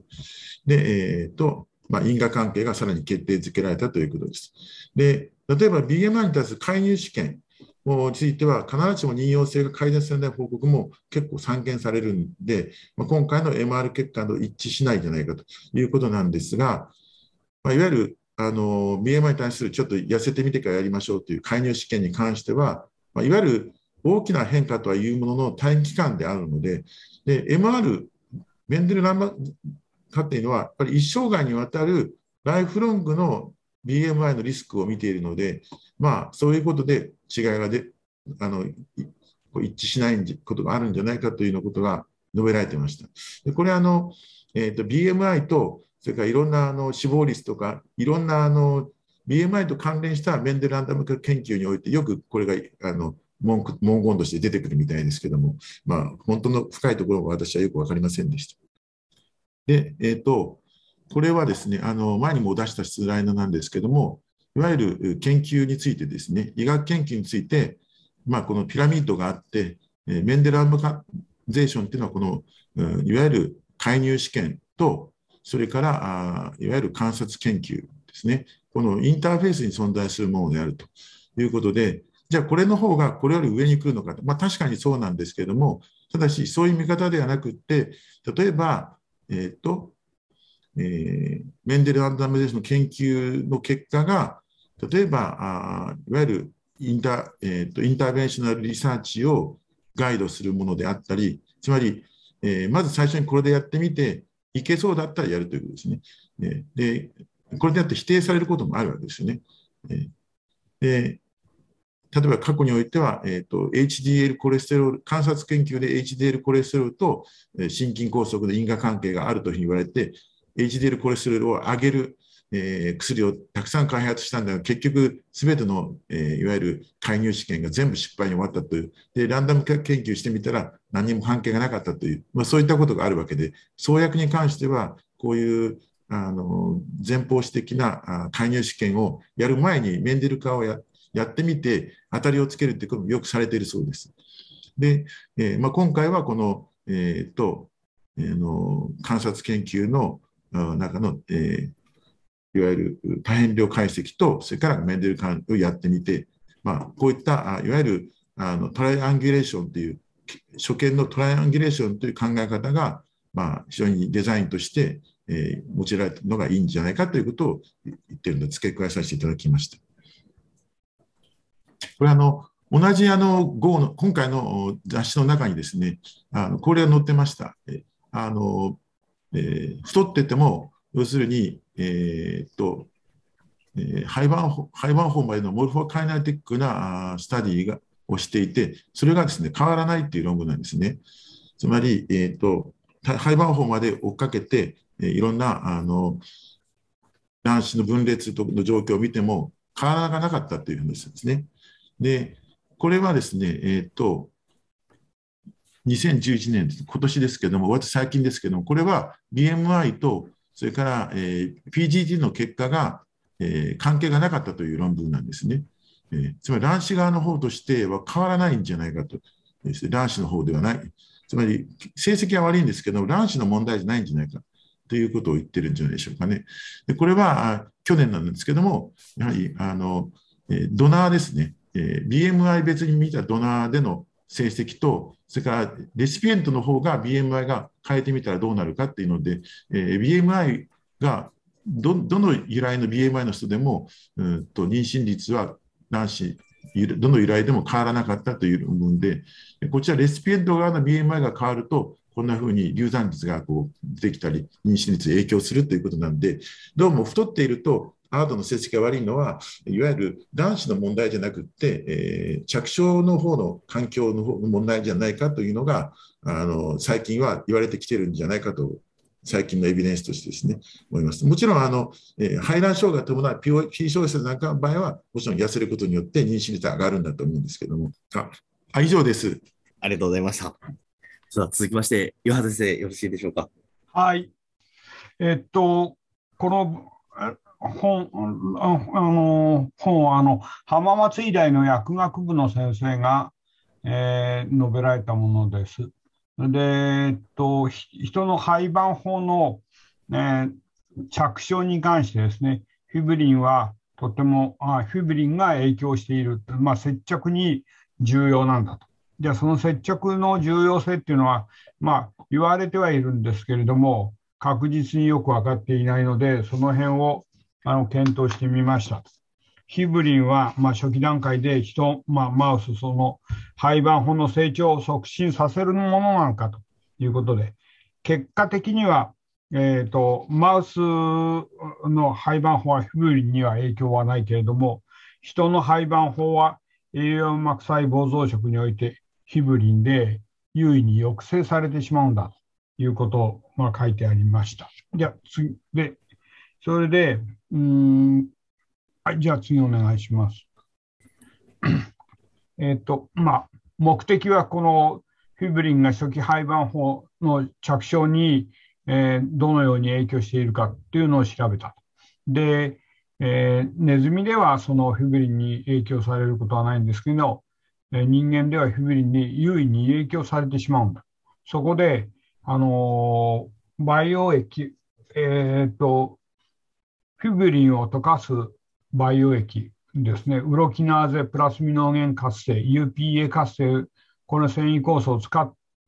て、増殖の状態、生殖の状態見てみたら、あの最初は抑制に働くんですけれども、その後は増殖、なんか廃盤法、要するに栄養膜細胞の増殖の方にスイッチが切り替わったんです。っていうことでした。で、の写真、絵絵をお願いします。一図からで。それで、まあ、これの一番、うん、そうですね。もうちょっと上に上げていただくと、えっ、ー、と、この図ですけれども、まあ、培養してみてましたよ。その時の培養でネズミと人間で見てみたら、トロフブラストの発育の状況っていうのは、まあ、72時間、96時間でネズミっていうのはどんどん大きくなってくるんだけれども、人間の場合にはそれがちょっとずれていっていく、あの、フィブリンを使っていない場合ですね。で、そういう変化がこのネズミの中、ネズミと人間ではちょっとずつ違っていますというところです。で、で、フィあのー、その下の図ですね。ABC、そうですね。この図ですね。これは、えっ、と、栄養細胞の面積と数なんですね。核の数と、それからを人間と見てみた。でまあ、どちらも、えー、っと、これで、まあ、栄養細胞の面積は核の数と関連しているので、面積を、なんか細胞の発育する面積を、えー、比較の対象に取りましたということでした。で、次お願いします。このフィブリンがマウスの栄養膜の形態にも面積にも影響していないっていうのは2の A, A の図、AB、これがそうですね。ここのところの non-coated、それからコラーゲンやった、フィブリンやったって言った図だと、フィブリンで、あの細胞が抑えられている。で、こちらはネズミの時は、まあ、そんなに強く抑えられていないんだけど、人間の場合には、この図のように、下の方ですね、ずっと抑えられていますよっていうことを示していまして、うんえーと、ヒューリンを含まないネズミの場合には、時間的に栄養膜細胞は拡大したが、人人の場合には、うん、面積が人口、あそこの部分のところが、え全然面積はちっちゃくなって、全然なんとかヒブリンによって抑制されているっていうことをこの絵は示しています。次お願いします。で、三図っていうのがあると思います。えー、これはその妖怪に使ったマウスとヒューマンのこの違いを見ていまして、えー、やっぱりヒューマンの方が抑制されているんだということを示していると。次お願いします。で、この細胞をどういうふうに変化しているかっていうのを見るために、えー、UPA、あの、ウロキナーゼプラスミノーゲンアクチベータと、それからウロ、えー、種の培養液を使っていまして、それはあの使っているものは、えー、っと選択的なウロキナーゼ、えー、プラスミノゲンアクチベータ阻害剤、それから外因性のウロスミノ、えー、ウロキナーゼプラスミノゲンアクチベータ、それからプラスミノゲン活性因子阻害をする阻害剤、それからフービリンの FDP を使って、この変化を見てみたという図です。で、これは図の何番になりますでしょうか、ね、同じようなことがただ書いてあると思いますけど、いあの4この4で言ってることは、えー、ウロキナーゼプラスミンアクチベートの阻害剤を使うと、フブリン分解は遅れたと。で、廃盤法がフブリンに関与しているということをここで示していて、それが4の B、これですね。インヒビターによって遅れていくっていう、この図がそうですね。でこれ、図が言ってることは、マウスも人も栄養膜の発達には、えー、ウロキナーゼプラスミンアクティベーターが必要だけれども、ネズミと人間でははの発達の動きには差があります、違いがありますよっていうことを言っています。で、で結論は、まあ、それ次はもう一つ写真がありますかね。はい、フィアーこれもその似たような培養した時のその変化を言っていると思います。これが言ってることは、えーと、ここの変化ですね。プロートサーパイン、サーパインっていうのは24時間ではで初めて栄養の栄養膜の発達があったけれども、こちらはプロワーは96時間だったっていうようなことが書いてあったと思います。すいません。次にお願いします。次の写真があると思います。これはまた同じようなことをただ言ってるんですが、えー、っと、人における繊維素養化によってトロフブラスの成長は、まあ、えー、セルのエアリアは、えー、っと、コントロールでは、あ使っているものは UPA の濃度によって違いが起こっていますよ。やはり UPA によってコントロールされているということを言ってるということで。で、それで図が終わりで、結局の結論はですね、えー、最後のところで、フィブリンは栄養膜の成長には一旦抑制的に働いて、その後、ウロキナゼ、えー、プラスノミアクチベーターを介して、専用系の更新が起こって、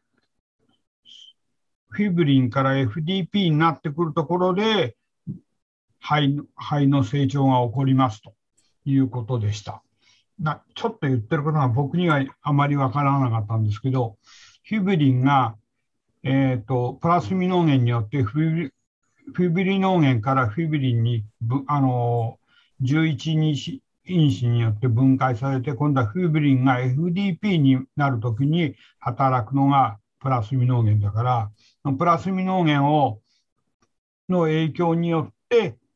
要するにフィブリンが分解されて FDP になるときに肺の成長が促されるんだというのがこの結論でしたが、全体的にはこれだけです。以上ですが。先生、ありがとうございました。それでは続きまして、吉田先生、よろしいでしょうか？よろしくお願いします。えっ、ー、と、今回読んだ文献は、えっ、ー、と、あの若年性のあのがん患者さんですね、女性のがんで、そしてその同胞兄弟ですか、と出生率を、あの生児出産率を比較した、えっと、論文です。で、まあ、えっと、それで、えっと、あの、いろんなさまざまながんが、例えば乳がんとか、若い人で多いのは乳がんとか白血病などの血液疾患ですよね。血液のがんなんですけど、それらに影響があるかどうかっていうのを調べた論文です。はい、じゃあちょっと下の方お願いします。えっと、最初ちょっと読ませていただきますね。えーと、妊用性温存戦略は後に治療を望む女性患者が支援するために急速に開発されていると。しかし、妊用性温存戦略が利用可能になる前の女性がん生存者における不妊治療よりその後の出産、生児出産に関する利用あ利用可能な研究はわずかしかありませんと。そのうち一つではがん生存者において、両方と比較して、えー、まあ、兄弟ですね、比較して、えー、自家乱暴細胞を用いたアートに生児出産率の低下が報告されているというわけです。で、まあ、今回は、その新生、あの、新生 IVF 周期後の生児出産の確率が早期発症した女性がんの生存者では、兄弟と比較して異なるか否かを調査したというわけです。で、そこで、えっと、その下の図を、あの、1をお願いします。えっと、今回はですね、フィンランドの、えっと、1993年から、えっと、2012年の10年間ですね、えっと、がんにかかって、そして、えっと、えー、出生した、あがんにかかった8944名、まあ両方ですけど、えっと、8994名と、えっと、左側ががん患者で、右側がああのその兄弟ですかね、えー、っていうことになるんですけど、結局、うんと、で、がん生存者の対象を、えっと、8944名を調べまして、そして、えっと、あその後の、その女性のですね、えっと、アートドより、えー、生児出産に出生率はどうなったかっていうのを、おえっと、調査したあ図です。あ調査調査したあ表です。はい、じゃあ、その次のテーブル1をお願いします。こちらはその、それらの患者さんの各年齢における、えー、っと、こちらがあ生存したサバイバーと、あとは体受精をで、各年代での診断、まあえっとまあ、10年間ですので、それを区切ってですね、1963年から何例やっていて、それから年齢は、どういう、あ年齢はであの、がんにかかった年齢ですね、0歳から14歳、15歳から24歳、25歳から40歳っていうので、どれぐらいの割合で、まあ、25から40代が、40代っていう方が、まあ、6割ぐらい。そので、それより下ですと24%、12%っていうふうになっています。こちらは、その兄弟の方の、まあ、同様な、あ値になっています。それから、その下がですね、がんのタイプですね。まあ、乳がんとか、それからリンフォーマー、あ乳がん、リンフォーマー、それから甲状腺がんですかね。とか、あの、中枢神経系の腫瘍とか、そういうのがどうも多いようですね。まあ、あともちろん、え、メラノーマとか、あそれから白血病、それから、えっと、腸のがんとか、まあそういうのとか、あと直腸がんとか、まあ、まあもちろんいあのいろんな、えー、っと骨髄あの骨髄性の腫瘍とか、そういうのも含まれているわけです。はい。次のスライドお、ね、次の表をお願いします。こちらは、あの、初回にですね、大学受精を受けて、えー、受けたその女性のがん患者のと、それからこちらががん患者さんで、こちらが、えっと、その兄弟の方のあれですけど、あの、数値ですけど、それから、えっと、こちらが年齢、それから受けたあの年代ですね。それから、えっと、未参加、計算化っていうふうになってますけど、まあ、両方ともお互いに、えー、兄弟の方と比較して、特に大きな差はあ見られるものはありませんでした。次のスライドお願いします。えっと、テーブル3ですけども、こちらは、えっと、この10年間で体外受精のイベントをした場合にですね、えっと、えっと、8944の、えっと、先ほどお話ししたように、えっと、受けた患者さんの、あの、えっと、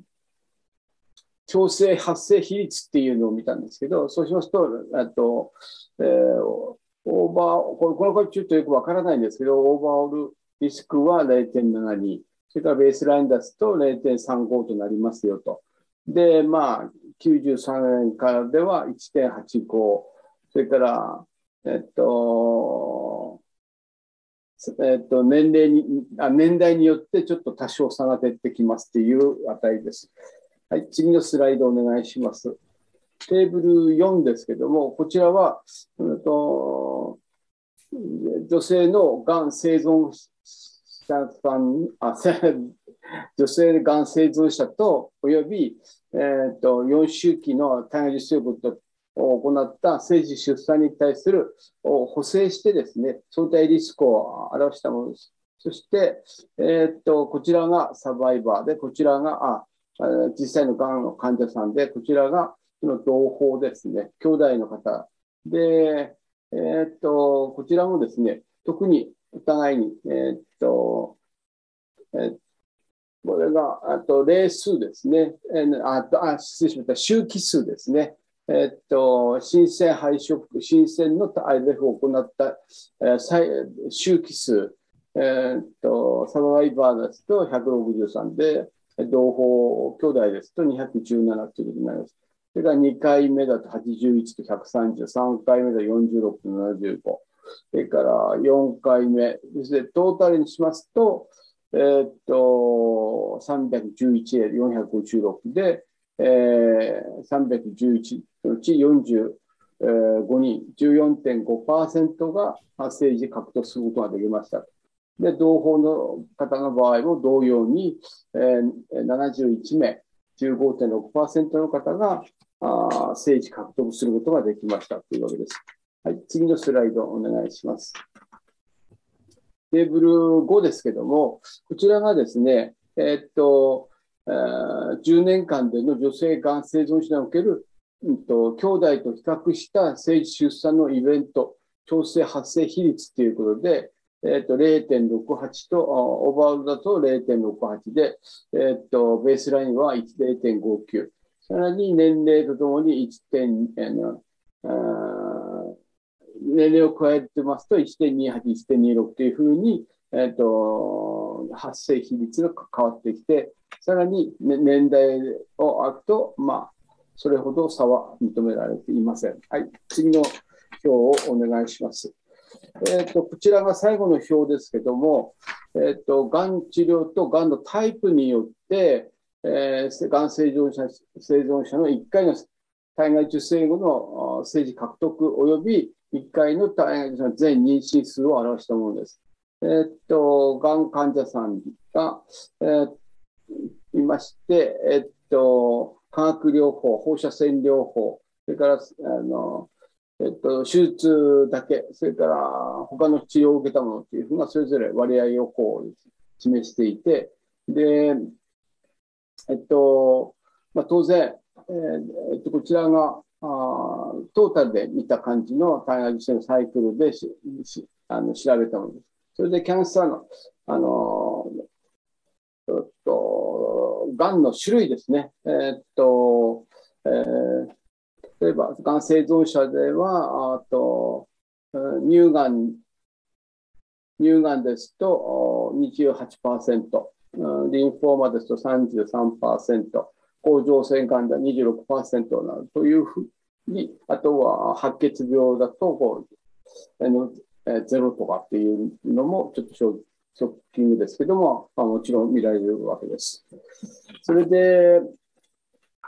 えっと、今回の考察ですけども、まあ、要は通常ですとね、がん生存が、がんの場合、まあ、そのがんの種類にもよるんですけど、えっと、通常ですと、あの化学療法とか放射線療法をやることによって、えー、二葉性温存があの非常に、えー、著しく低下して、がん生存者ですと、当然、えー、今まではですね、えー、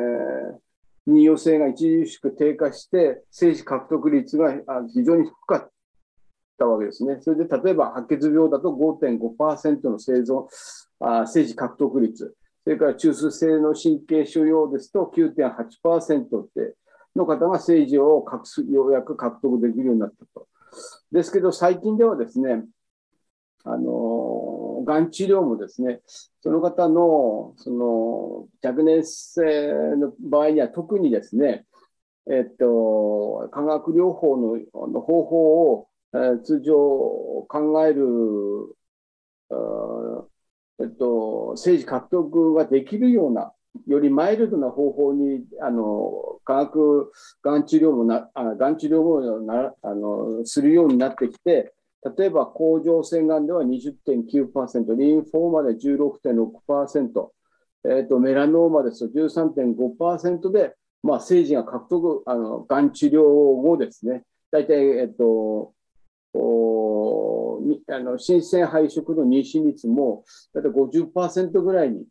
がん治療をやった後ですね、えーあの、ある程度期間を置いて、その後のあの全体での妊娠をする患者さんの割合がね、半分以上に、えーなってきているっていうのが、まあ、最近の報告のようです。で、えっと、まあ、それでがん治療後の政治獲得率がこう上がってきているのは、特にですね、えっと、がん化学療法後の方ではなくて、実際には、その国際的なガイドラインが、えっと、98年以降に、あ1998年にできましたので、それで、まあ、凍結ですね、の保存方法がですね、ある程度確立されてきて、それで、まあ、卵巣機能がある程度、えー侵されていても、凍結保存の精子を使った、あ失礼しました、凍結保存の受精卵とか卵子を使ったアートをすることによって、えーっと政治獲得率を上昇させることができたっていうことなあが、あ実際の最近の報告のようです。で、まあ、実際には、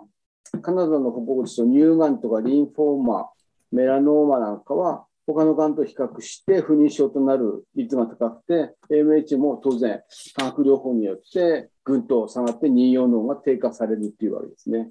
しかし、まあ、えー最近の報告ではですね、結論すると先ほどもお話ししたようにですね、がんの生存生存者の IVF の治療は、えっと、兄弟と同様に政治獲得率を、政治獲得、まあ、赤ちゃんを産む可能性があってですね、もちろん当然、あの政治獲得率は下がっていくあの下がっているんですけれども、まあ、あ若年者の妊用性のそのがん治療の方法をより、えー妊用性をを温存するような治療がを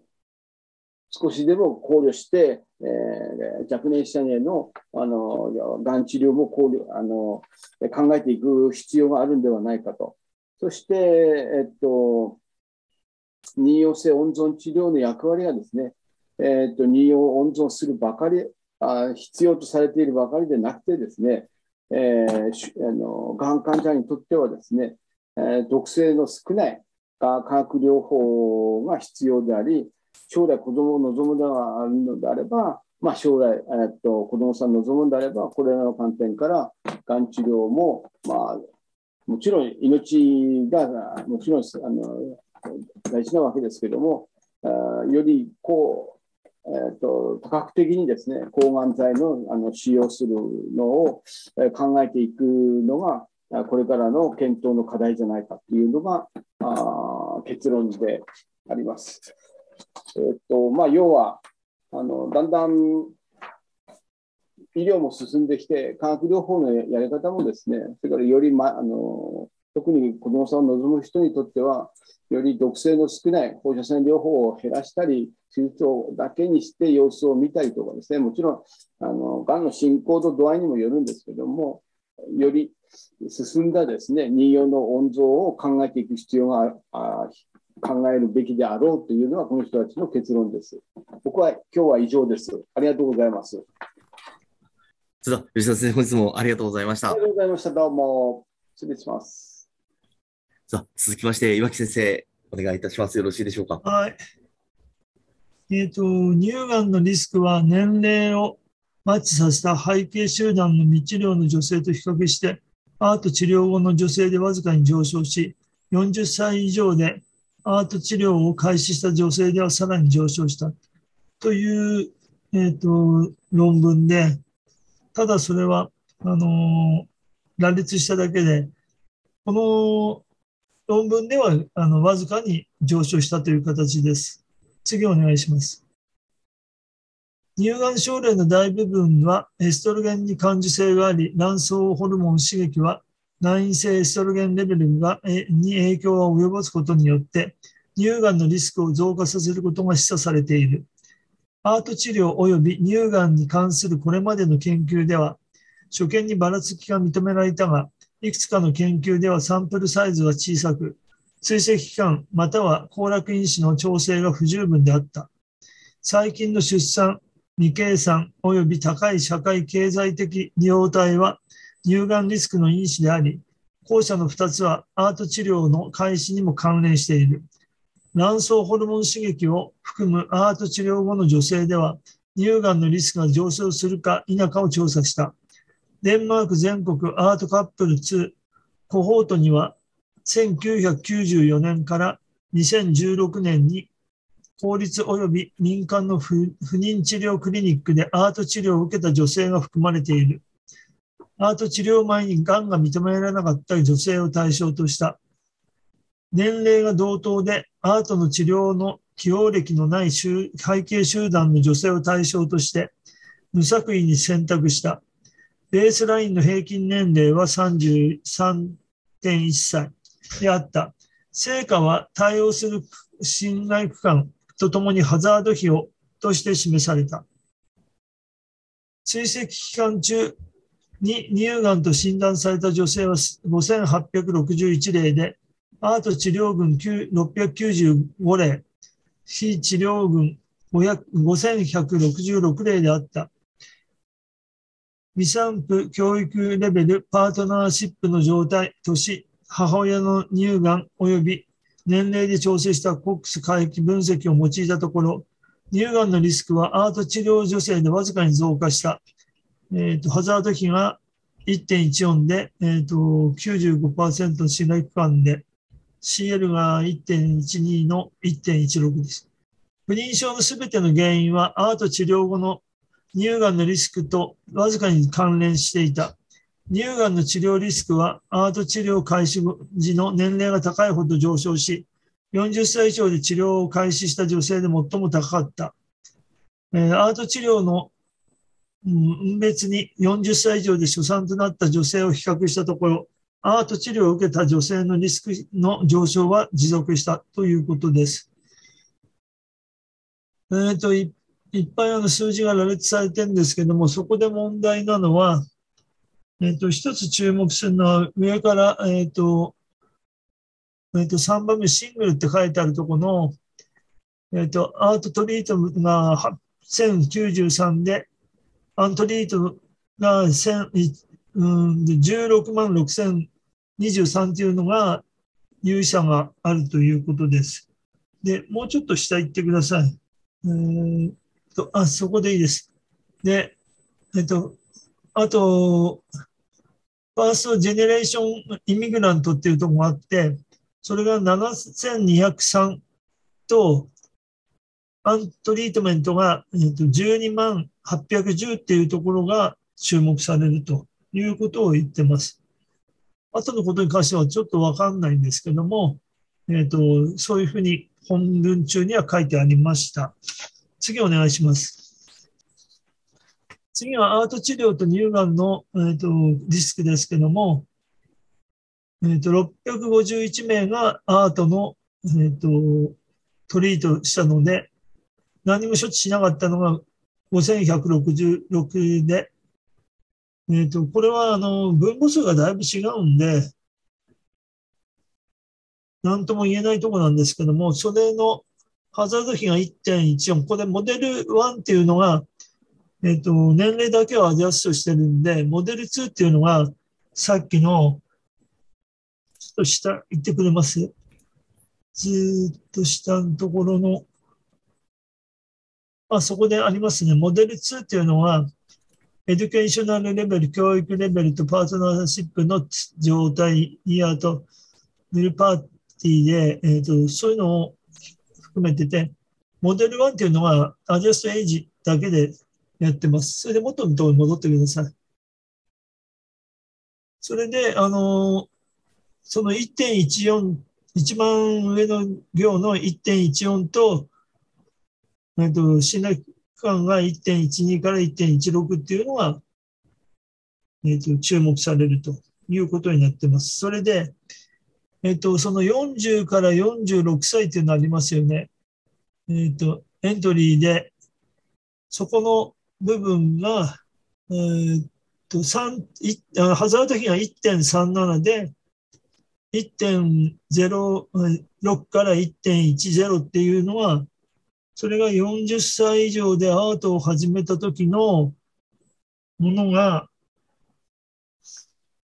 優位に高いって言ってるんですけども、で次、ちょっと下行ってください。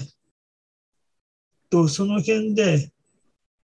50歳以下と50歳以上でそこで、えっ、ー、と、278と2175と417と2991でこれで差があると言っています。で次のページ行ってください。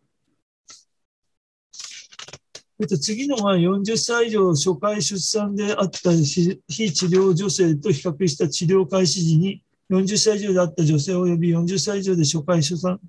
出産であった女性におけるアート治療と関連する乳がんのリスクで、そこのモデル2の1.15、一番上のところの1.15で、ハザード比が1.09から2.08が、これが高いと言ってるんですけども、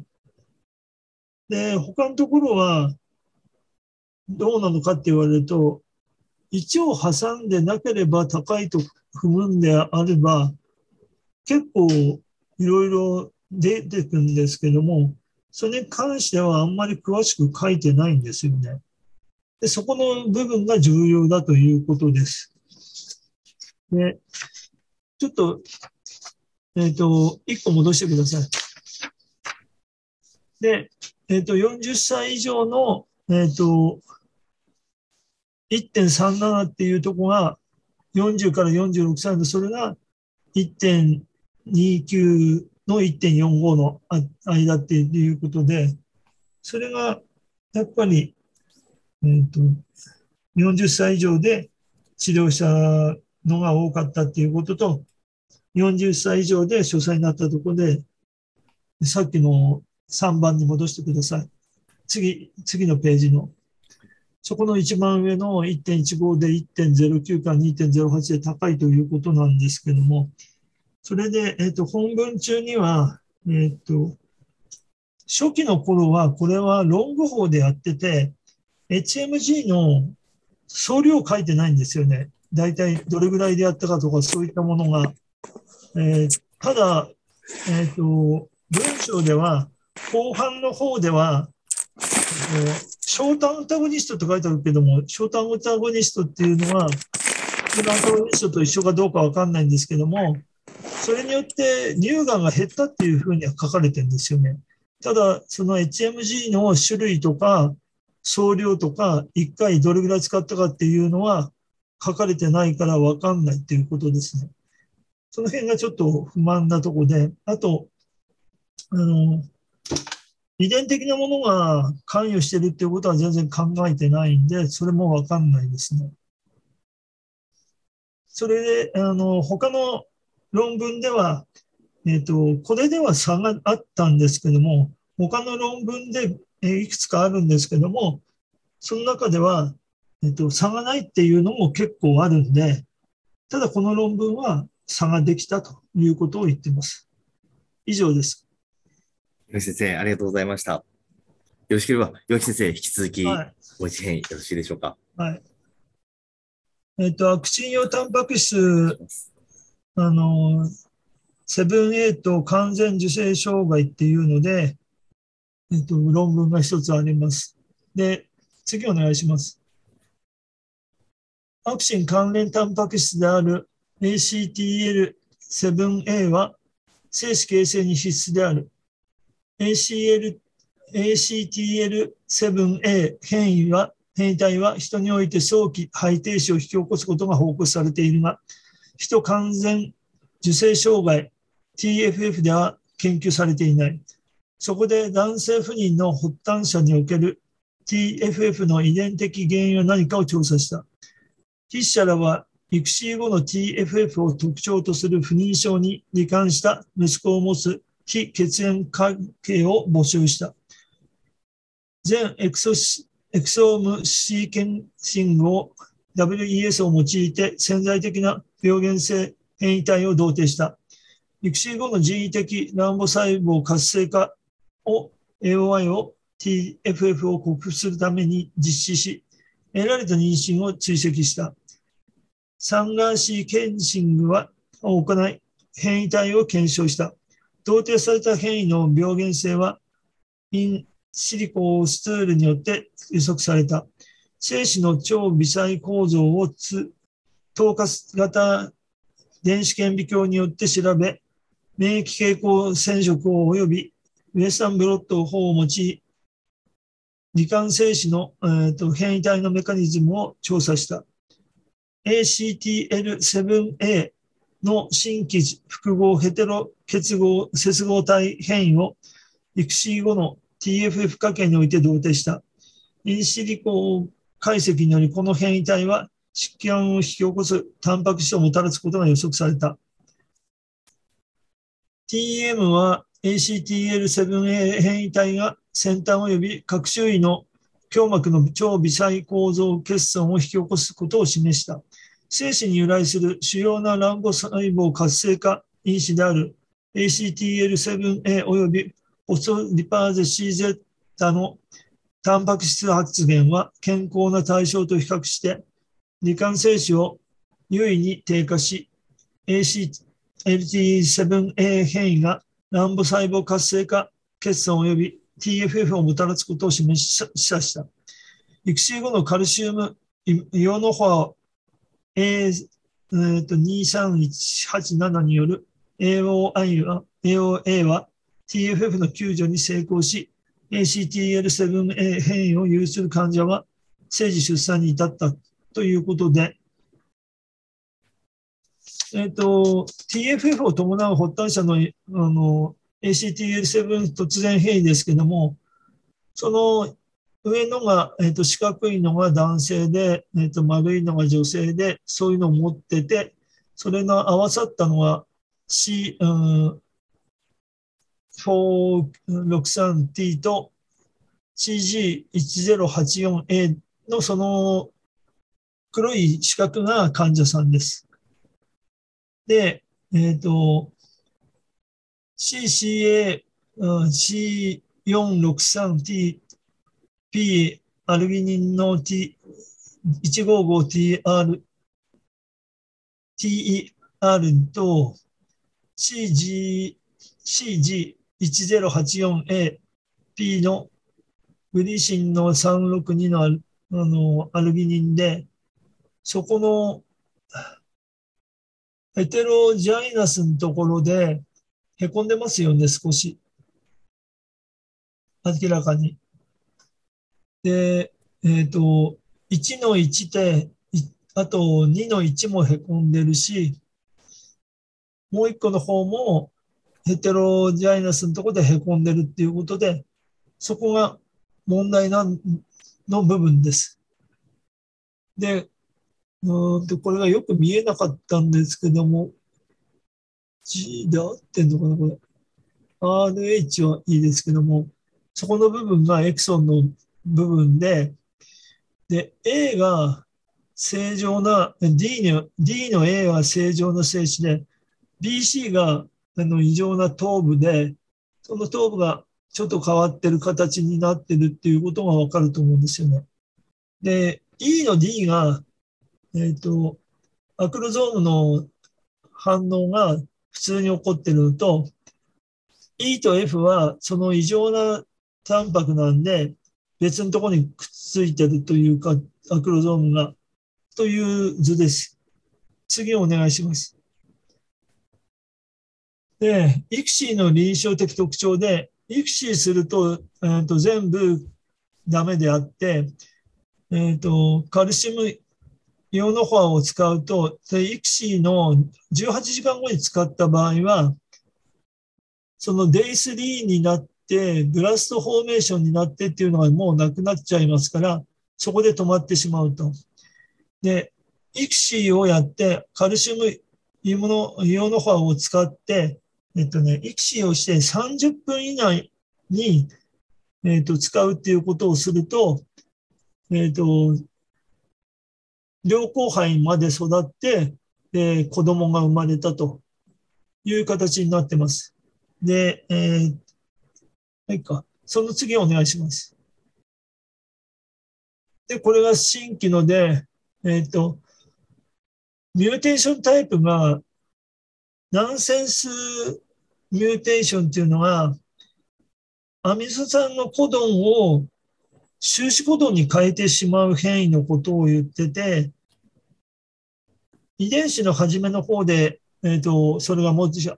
こるとすれば、すごい短いポリペプチドになってしまうということです。で、その下の、えっ、と、エッセンスは、コドン内の塩基の置換によって異なったアミノ酸塩基が合成中のペプチドに入って異常タンパクを産生していくっていうことです。だからそこにダメージとか書いてあると思うんですけども、そういうことです。次お願いします。で、これが、えっ、と、ノルマールで出てて、えっ、と、異常なのものは出てないという形になっているのが、それが特徴ですね。この ACTL7A と AC、PLC ゼータだっけな。それを、えー、とやると、それが明らかにわかるんですけど、ピーナッツアレルギーとかそういうのが横に出てるのが何のために出てるのかよくわかんないんですけども、そういうふうに出てます。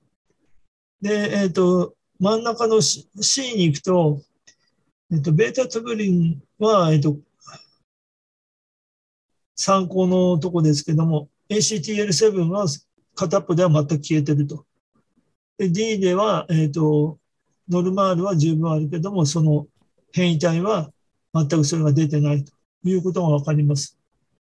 カルシウムイムノフォアを使って、完全に、えっ、と、受精障害を克服するので、これをあらかじめ ACTL7 の、えっ、と、それが原因だっていうことを調べることはできないんですよね。だから、この間、うん、これをだから研究室でやることであって、こういった患者さんは1回目に完全に、えっと、受精障害が起きてたら、次の時は必ずカルシウムイムのイオノフォアを使ってやるっていうことが大事で、それが、えっと、時間が経たないで30分以内にやるっていうことが正しくて、その濃度とか量とか1回だけなのか2回やるのかとか、そういったことには一切触れてない。30分でやるということが書いてあるだけなんで、それが、あの、ちょっと、えっ、と、残念なとこで、した。ただ、そのカルシウムイオノファの、イオノファの濃度とか、そういったことが分かればいいんですけど、時間、つける時間と濃度の値が分かれば、もうちょっとやりやすくなると思うんですけども、以上の、えっ、と、論文でした。岩木先生、ありがとうございました。えー本日解説いただきます論文は、えーただいま岩木先生からいただいた論文が最後となっております。それでは、えーこちらで本日の講座終了させていただきます。えーご協力いただきました先生、ご参加いただきました先生、誠にありがとうございました。本年もどうぞよろしくお願いいたします。お願いします。はい、ありがとうございます。よろしくお願いしそれでは終了ますさせ。ていただきます。礼します。ありがとうございました。